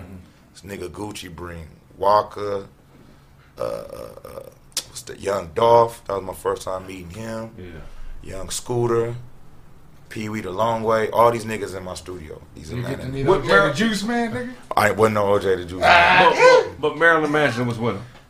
Then Nigga, Gucci that like is so weird. Gucci Yeah, like right, Gucci like I got Marilyn Manson coming through. I met him on the red carpet. He want to do some shit. Cole Park, Marilyn Manson was really on some satire shit. He was really kind of clowning Gucci. Really? Yeah, because the nigga gave me a book. He gave me like some book, like a nig. I'm not a nigger boy, or it was some book where it's like a black boy head, like it's backwards. I wish I knew the name of the book. That nigga had to get in. Yeah. He gave me some book that looked kind of like. What is you saying with this, my nigga? When I read the book, I didn't, it was written in code. I didn't really understand it, so I thought it was a witchcraft or something. That's the first thing I jumped to. I don't know what it was, but it was definitely racist. Right, right. And they had a little black boy with his head backwards, and he's in a suit like this. And I'm gonna figure out what that book is. Right, right, right. Um, Corey, Corey he gave Feldman called him out for that. yeah, he gave me that book. He started stop fucking with Gucci because he seen Gucci was just doing the trap shit. I started showing the nigga like rock and roll shit. Like he's like, dang, you really talented. So then he started trying to put shit in my head. He's like, you're so dark. Nah. Right? And I'm like, I'm so dark. What the fuck are you talking about? Like, Right, right. He's like, nah, you, you, you, you write good music and all that, but it's really a darker side. I was like, I could act dark. Like, let me try some. You want to see some dark shit? I'm just playing with him. So the nigga gets in my studio. It's just me, him. He got like some white dude that do whatever he say. He's like, this is my slave. He. He's like, he's like, I've been, I've been studying him since I was in middle school, and I finally just get to work for him. I do whatever he wants. Probably was fucking him. I don't know. But the nigga was an engineer and played guitar too. So Yeah. he recording us. This nigga sits down in the middle of the booth when I'm finna record and sits Indian style and goes like this. Oh no. No, no, no. And I'm singing, I'm like, oh yeah. I'm singing some real, some soulful shit. Nigga singing, nigga singing Amazing Grace. Some, sometimes I'm singing, I'm singing seventies I buke these motherfucking demons in here, goddamn. There you go. You're a beautiful man. He didn't tell you that. Ah, you told me that. Just Marilyn Manson. I'm like, dang. So is this this that this with the Illuminati? I thought he was trying to court me on. So then after I just would ignore it, you know what I'm saying, and I try to, So I can we try to have. the fade instead of fuck.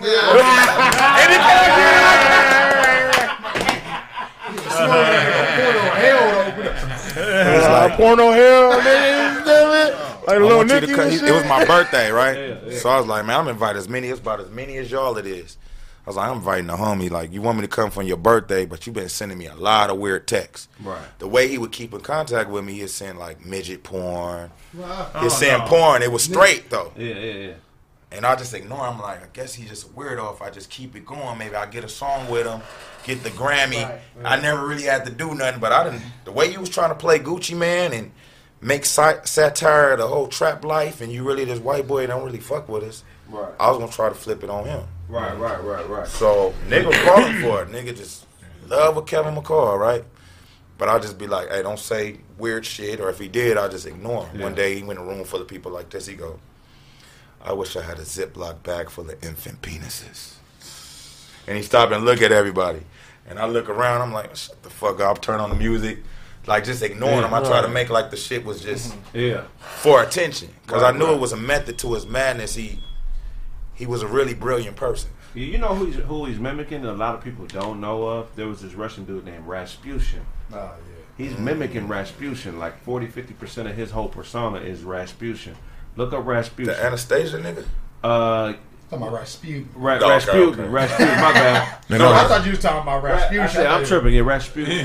Norman. he was an eccentric, like a really eccentric faith healer in Russia at the turn of the century, and basically, uh, he was able to con his way from being just this dirt poor guy in Russia that faked miracles to the advisor to the uh, to the Archduke Ferdinand's wife, and uh, I'm sorry to the to the advisor of the Queen of Russia or whatever it was called. I don't know if it was called Prussia or something at that point, but it wasn't Russia. and basically um, he was the reason why they got killed because he was advising their moves medically and politically. So they had a son that had uh, who was a hemophiliac, and he told the wife, uh, the queen, that the cure was aspirin.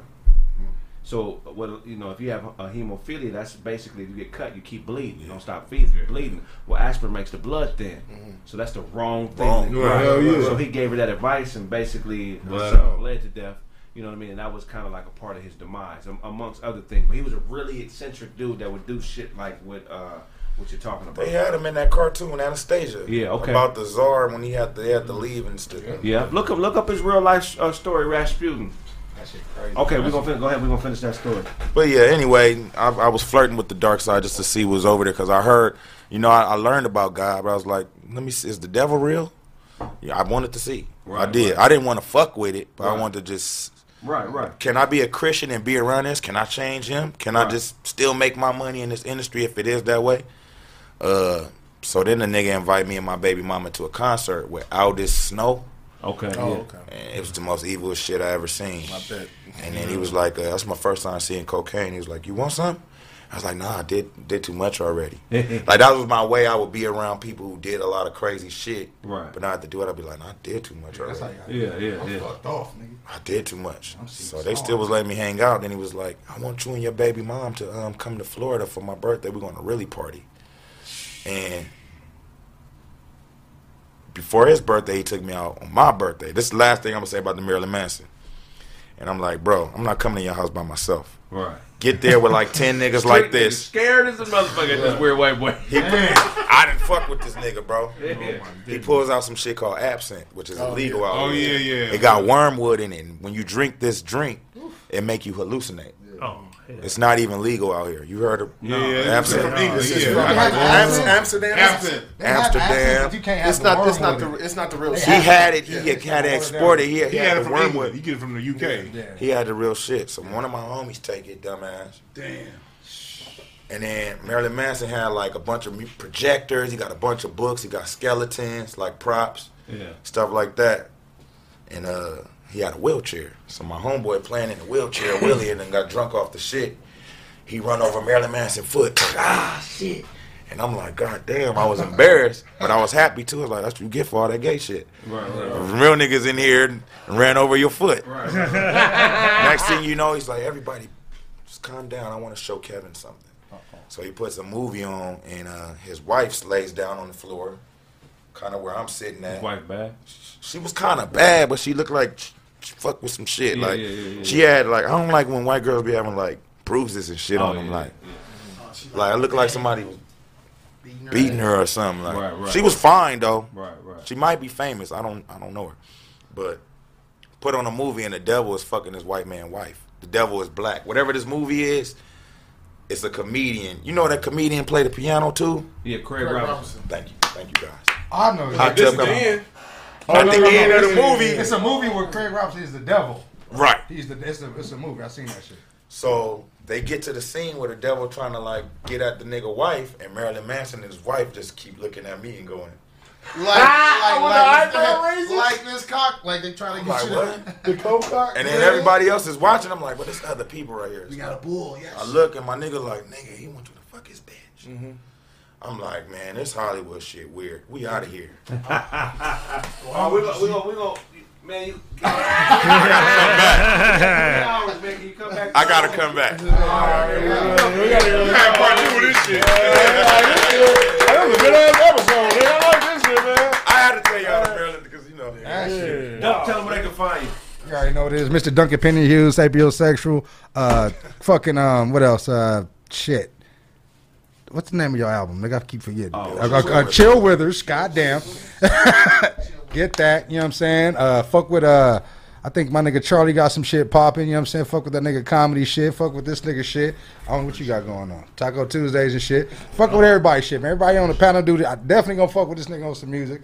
Autobots. I don't know who my nigga in the back is, but that's good though. My nigga Corrupt Junior. You know what I'm saying? Nah, but we fucking saying everybody on the club. we all doing our thing here. So fuck with this podcast. Uh, My nigga on this motherfucker, you did your thing, my nigga. Definitely need you back, bro. Go nigga. We didn't get past deuces.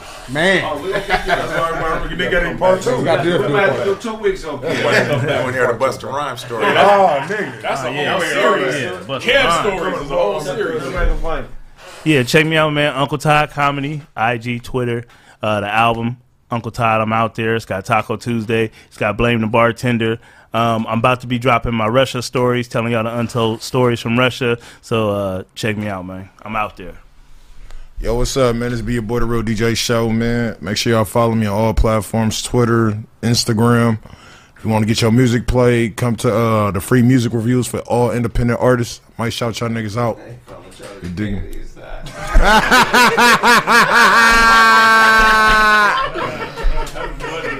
That's just stupid.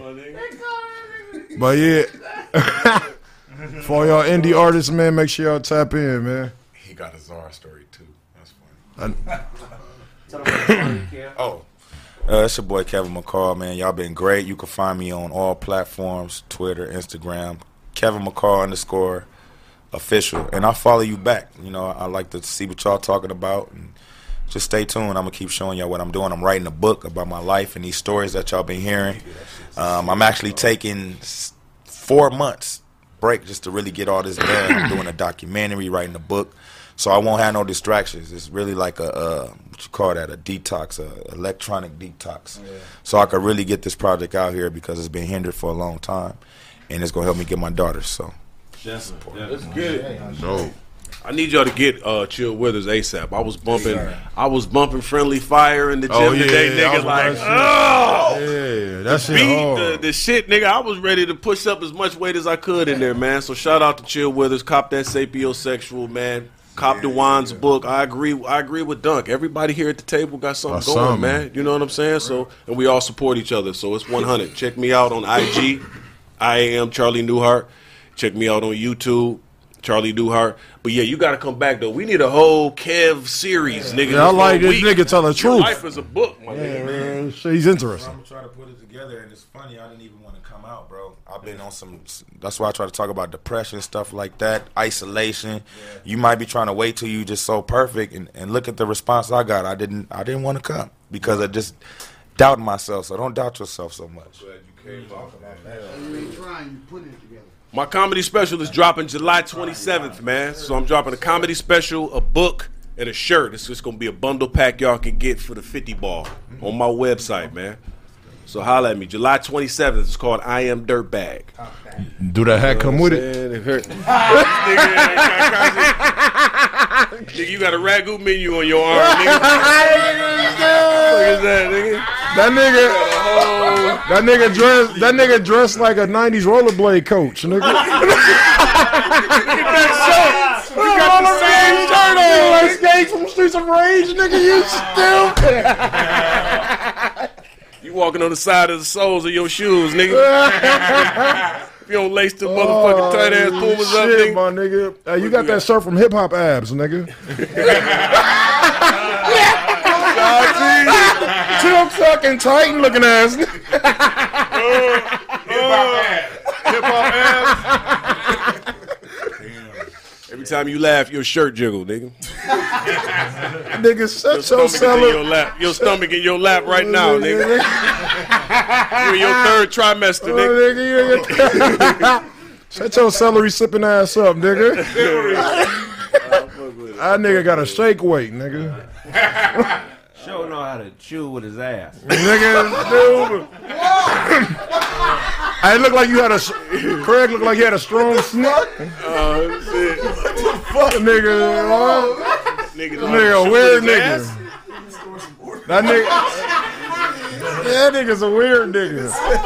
That nigga looked like he had a hard sneeze when his barber lined him up.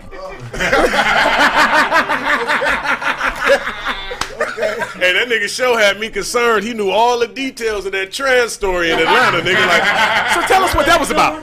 I mean, it, Nigga, every yeah, so time he said trans, this nigga Charlie mouth watered. Pause, my nigga. Pause. Pause. That's why that nigga happy. Pause. Che che che Baquina. Don't let that nigga go. Uh, reg- regular underscore DOZ. Uh, we got the brunch coming up in a couple weeks. Going, it's on Eventbrite.com. We gonna be there. Niggas and Nigga, team gonna oh, be there. Y'all wanna come party with us, man? Come uh, get your tickets, man. Go get a table, get a bottle, do what you got to do, man. Brunch coming up on the 27th of this month, actually. So uh, shit, come holler at us, man. go. It's on Eventbrite. You can get you can What's get the name of the spot? Rhythm and Brunch. Uh, on the spots. It's in uh, Santa Monica somewhere. Man, y'all need, a, y'all need an opener, man. That's what's up. Nigga said Uh, skate. yeah. Y'all know my shit. Go to my link tree to get all my shit. Hotelfish.com where I'm giving y'all the information and all that good stuff.